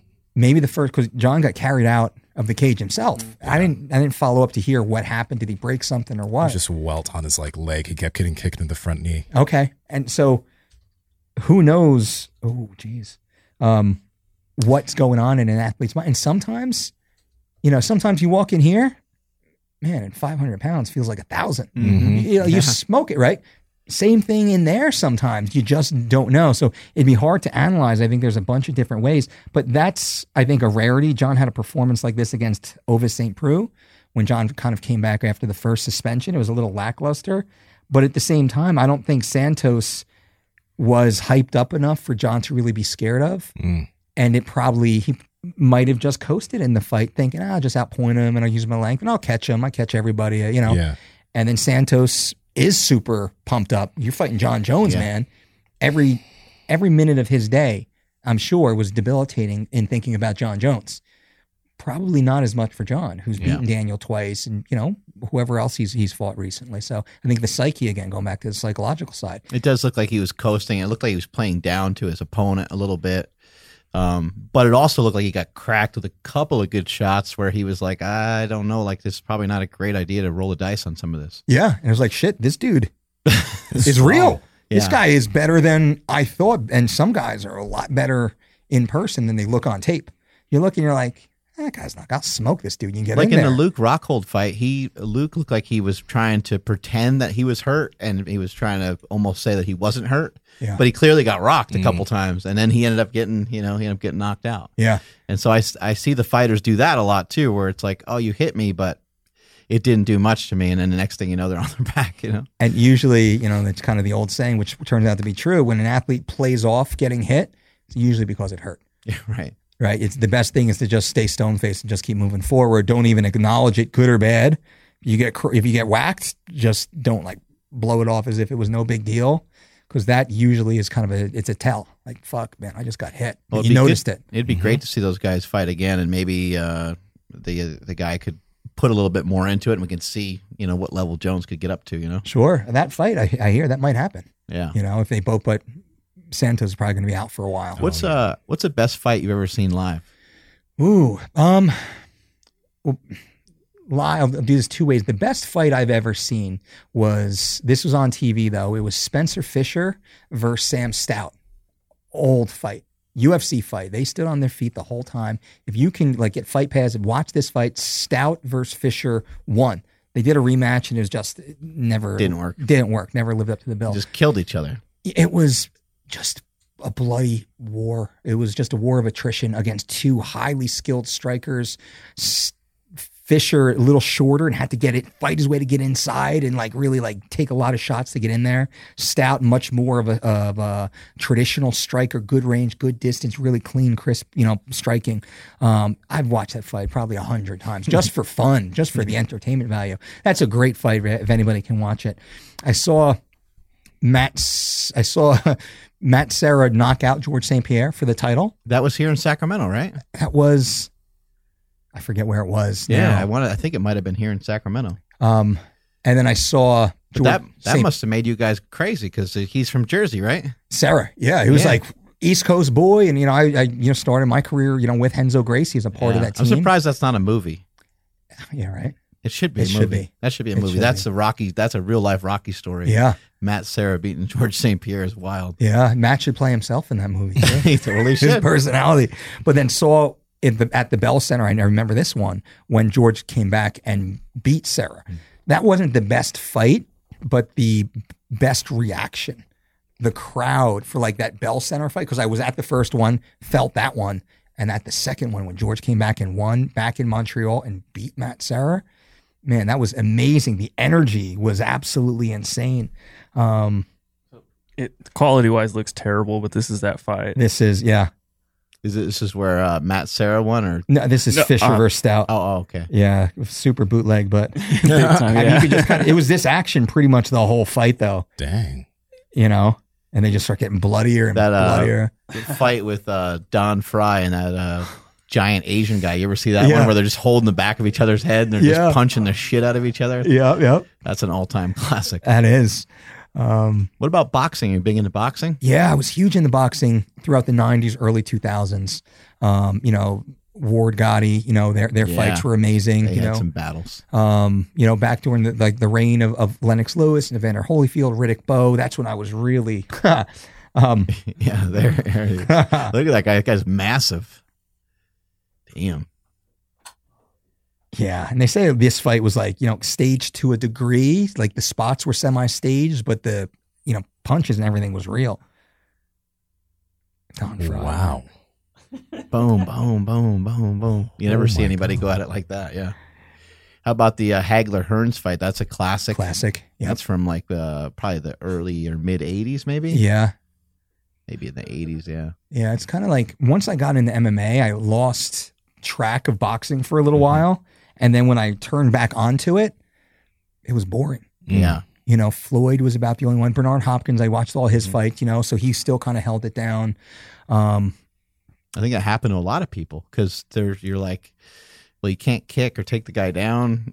You yeah, know, it's like it was boring. It was super Yeah. slow for a while. right. And then it, even now, it's it's hard. It's almost like it's not into. as it's not dangerous enough to even watch. Which No. sounds kind of barbaric, but that's probably the truth of it. Yeah, and you think like even the heavyweights now, it, it just doesn't it doesn't Yeah. pull me in. You watch, yeah, I watch a round or two. It's like, uh, yeah, you should be clinching here, you know, you, whatever. Because you, you like you say, you kind of you're looking at like the MMA side of it, and it does seem a lot slower Yeah. and less technical in many ways. It just it doesn't seem like it's a real fight anymore. Not to disrespect the boxers because they're all Yeah, amazing. what they go unbelievable, through is is insane. Um, but it's just it's a little boring now. Right. You, You know? feel a little cheated when you watch UFC too, and and like there's not enough action for someone to like get. Like you're not you're not sitting there hoping someone gets hurt, but you want to see a definitive winner, Yeah. and you can't really tell when you see two guys going back and forth evenly. Yeah. Well, how hard is same. it to watch a boxing fight after watching the uh, Masvidal Askren like five second? I know, right? Dude, like I can't watch that and then go watch you Yeah. know a, a boxing match and really like expect anything, right? You know, it's like Yeah. holy shit. To all right, they're fighting now. Yeah. you know, it's like it, it's so tough to go from that to the like almost polar opposite. That's true. In boxing, they feel themselves out, or they feel each other out for three rounds. They just kind of dance and jab, and you know, kind of move around. Which you get it from a tactical perspective, it makes sense. From a viewer perspective, man, it's it's like watching paint dry now. Mm. You know, How old are your kids? so four years old, and my oldest daughter, and then two. So they're four and two, both girls. Cool. What do they love to do? Um, so my oldest Cause trouble. cause trouble. They're this just sweet little girls. We're trying really hard to raise good kids, you know, like really hard to not be like helicopter parents, but Yeah. give them structure to discipline them, but not be assholes and like scar them I for just life. I just don't want my kids to be dicks. That's all. That's it. that's my goal. Yep. Uh, but I, I agree. It's like we're trying to raise just good people, good humans, Right. you know, and so like the oldest she does karate and gymnastics now. The younger one just started, you know, gymnastics, a little too young for karate. So like creating like body awareness, but also how to like be disciplined and how to listen to instruction and be a good teammate. And like, you know, my oldest, she wants to win everything, but it's like she has to understand like you have to do your best. And if you don't win, like that's okay. You have to try again, but you have to applaud when your teammate wins too. So like she's starting to understand that, and now like I love the because I wasn't a karate guy, I was a wrestler, and I was like, man, fucking high school wrestler, take down a forty year old karate black belt like that. And Trounce, I, I get that, and I, I pulled away from like that because it's not about that. It's about like the respect of the arts and respect and like the body awareness and like the discipline. So I see a lot of these like great things like through my kids now that they're getting from this, but we're we're pushing them, you know, into the, like the STEM side, like the science, technology. Um, what's the E stand for? And mathematics. Mm-hmm. I'll say entertainment, you know, because that's the business we're in. Um, engineering, excuse me. So we're mm-hmm. really trying to, you know, push academics, you know, pushing arts, pushing athletics, but really it's just about being good people, saying hi to people, you know, you know, miss and mister and you know all that good stuff. Listening to mommy first time listening is a big thing in our house right now. First time listening not fifth time listening you know keeping them off the the tablets and the tech mm. unless it's like you know more educational on that side so trying to get them away from kind of the mindless thing that you, you see running around so again we have no idea what the fuck we're doing we're just we're just trying to do like i don't know, i think i fucked up today but you know get another Why shot the tomorrow uh, why the move to New Jersey? it's it's home you know so we went Is to that the, where your wife's from as well? yeah, we grew up a, a town apart, which was odd. We didn't meet until we're you know early twenties, thankfully, because she probably would have hated me if she met me in my teens. Um, so we moved, you know, for the the Team Quest job. You know, moved, you know, got married in New Jersey, went to Portland, Oregon, did that, created this whole you know MMA and, and diet and, and fitness business, got it to the point that we wanted it to be, and then started to have kids and realized like I needed to unwind from this MMA world because I, was on the- I was on the road 250 plus days a year for three years in a row. I mean, it's just had an athlete every week, really, and, and the phone calls kept coming in, which is a great thing until you want to have a family. And I said, listen, I want to, I want to be home. I want to be present. I want to be a father while my kids care about their dad being around, right? So we started to unwind our lives in, in Las Vegas, you know, found the property that we wanted because if we moved, moved back home, we wanted to do it correctly. So we bought a house on the beach, which is exactly where, you know, it's where we grew up. You know, I grew up in a, I grew up in a house that was actually foreclosed on, knocked down and turned into a parking lot. So I grew up in extreme poverty. So the abil- ability to like go out west, to build my business, to come back home and, and, and buy a home, you know, on the nicest street in town, it's, it's kind of like a, a big, you know, a, a big you know life journey for us to be able to do that and to do it in a way that I, I think was was honest and, and forthright. And we you know we, we did everything to the best of our ability to be good in, in the process which is what we kind of continue to do and now we're going to raise our kids just you know on the same streets that I and my wife grew up on our family's all there you know it's the same community you know we live next to people who I grew up with and my mom, you know, grew up with their grandparents. So it's very, it's a super small town, small town. But when you come down, man, I'll, I'll tell you where we are. If we, you know, meet up, I mean, you got your own, your own business, buddy. You want to come down and just take Yeah, a look. no, that'd be cool. It's a hidden treasure. It's, it's, you know, one of the the most beautiful places I think in the country to live because of the diversity of what's there. It's it's awesome. You know, I'll hype it up because, and that's why we're going home. Small town living, but it's. I mean, when we left, we came back and we're driving around. We're like, how the fuck did we leave here? But when we left, it was like a Bruce Springsteen song because that's where he's from, you know, Asbury Park and, and whatever, you know, that area is like this this one horse town, and like I got to get the fuck out of here because that's what it feels like when you're a kid. Yeah. Get the fuck out of here. So we did. We came back. We're like, Everyone hates their hometown. Doesn't matter where you grow up. right? Hated it, You and then like grow up in Manhattan Beach. You know, uh, you can grow up in the most beautiful area, but you're gonna always think, "I need to get the hell out of here." Yeah, and that's exactly what happened. It's it's part of the cycle, I guess. So the ability to come home now and, and appreciate it. So now we have a great appreciation of where we grew up, and you know, hopefully, you know, raise our girls the right way in, in this little area, and then Still able to do business out that way. This now that you built it up enough to where people are attracted to what you're doing, right? Yeah, so our, our whole business now is, is mostly digital. So we have an online platform. We produce our own, you know, books and content and things like that. Um, we still have a team of dietitians, which are great. So they do lots of consultations, but it's all remote. Now, you know, we were able to structure the business in a manner that we can do it from anywhere in the world. Um, I do have a studio, not nearly what you guys have here, but similar. I have my own training floor, my own podcast studio. Cool. That's right in the center of town, so I can walk or ride my bike there. The coffee shop around the corner. You know, run home, you know, have lunch with my family, take my kids to practice. So if I don't want to go to work that day, you know, I don't have to. My wife can do all her stuff because she handles like the content side um, of the business. So it is is a family run business, and she kind of runs all the back end of that stuff. So we've kind of it was you know a long time to get to the point that we are, but you know it was it was the struggle to get there. Now that we're here and you understand, now we can really start to give back. We sponsor the local wrestling team, a bunch of the other athletic organizations. We're you know really trying to give back mostly to the youth programs in the area now. How does it work with you and your wife uh, working in the same business? You guys uh, get at each other's throats here and there. Yeah, we used to. Jesus, and it's because I'm an asshole. Because I'm I'm like this this hard charging like go getter, you know. Like I had this big chip on my shoulder because of the way I grew up. Right, I grew up in poverty, man. No heat, no electricity, no running water in my house, like the whole fucking gamut. And I've always been motivated. Like I even today, I feel like the lights are about to get shut off. Like I gotta, I gotta get out. there. I gotta hustle. I gotta get it done. Like I gotta earn. I gotta. And she's like, "You just gotta calm down." I'm like, "What do you mean? Did, did you do that? Did you call that? Did you file that? Did you get that in? Like how many words did you write? Did you get the edit done? Like what about the, you know, the, the new design? Did you like contact the, the, the you know, the, the publisher or whatever?" And it's just like, slow down. So I, I I understand how I can be in that relationship. God bless her. She didn't kill me or divorce me in the process. um, but like we have four books out and she was my co-author because that's you know her world. She's a her master's in, in communications and, and journalism. She was a journalist by trade. Um, I'm kind of a, a talker by trade, so I would just walk around drinking coffee, talking, and she would just be like you know putting all the our content together in many ways, um, which again probably drove her nuts. But we were able to package it in a manner that was useful and effective, and, and we found an audience for it, thankfully. And uh, now we just continue on. So we've been able to really step back a little bit, and we have teams now that do a lot of what she and I did, you know, back in the early days. So it's not just her and I. We have great teams that all have you know good schedules and we have good feedback loops and you know everybody's accountable for what they have to do. And you know if somebody doesn't get their job done then there's a number two waiting behind them which is kind of the eat what you kill concept. So mm-hmm. once somebody says no then they go to the back of the line and you know the, this, the number two person steps up. That cycle's worked really well and everybody's happy. So everybody can handle as much work take on as much work as they want. And once it gets too high then they can just revert back and they get a little like part-time and then if they want to earn their way back in and they just keep saying yes yes yes yes and you know the, their phone keeps ringing. So it's kind of a cool cool little system we have now.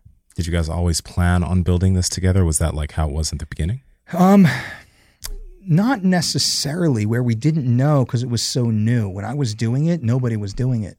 Um, especially in the mma sphere. So we kind of differentiated ourselves as a weight cut company right? You know number one you know weight cut company in the whole history of, of mma and then from there it was like all right we have that audience but where are we going?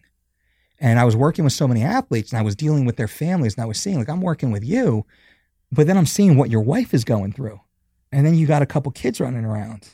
And man it's stressful for her and for them. And you're carrying the heavy load but she's carrying the heavy load so then we came out with our cookbook which was really based upon our fight camp foods but dedicated for families. And that took off. That was a number one bestseller in, in multiple countries, but also it was, it was on iTunes for three years straight in the top 10 on iTunes. It really just, just kept going. Blasted a whole new door open, a whole new demographic, you know, kind of came in. So it went from like the MMA get shredded weight cut to now all these like moms and families and like wanting our cookbook and they kind of got involved and they wanted to lose some weight. So the business kind of kept growing that way. So it wasn't pre-planned. It was just an evolution. Eventually, like initially, I just wanted to build a name for myself and open a gym. That's all I want. And I would have been happy, like just coming home, open my gym and, you know, making, you know, 50, 80K a year or whatever, you know, you probably make as a successful gym owner. And I would have been happy with that. Mm. And I remember, you know, when I was, I was still fighting at the time and I was, wasn't a great fighter. I was like a journeyman fighter, but I always took big fights against good guys.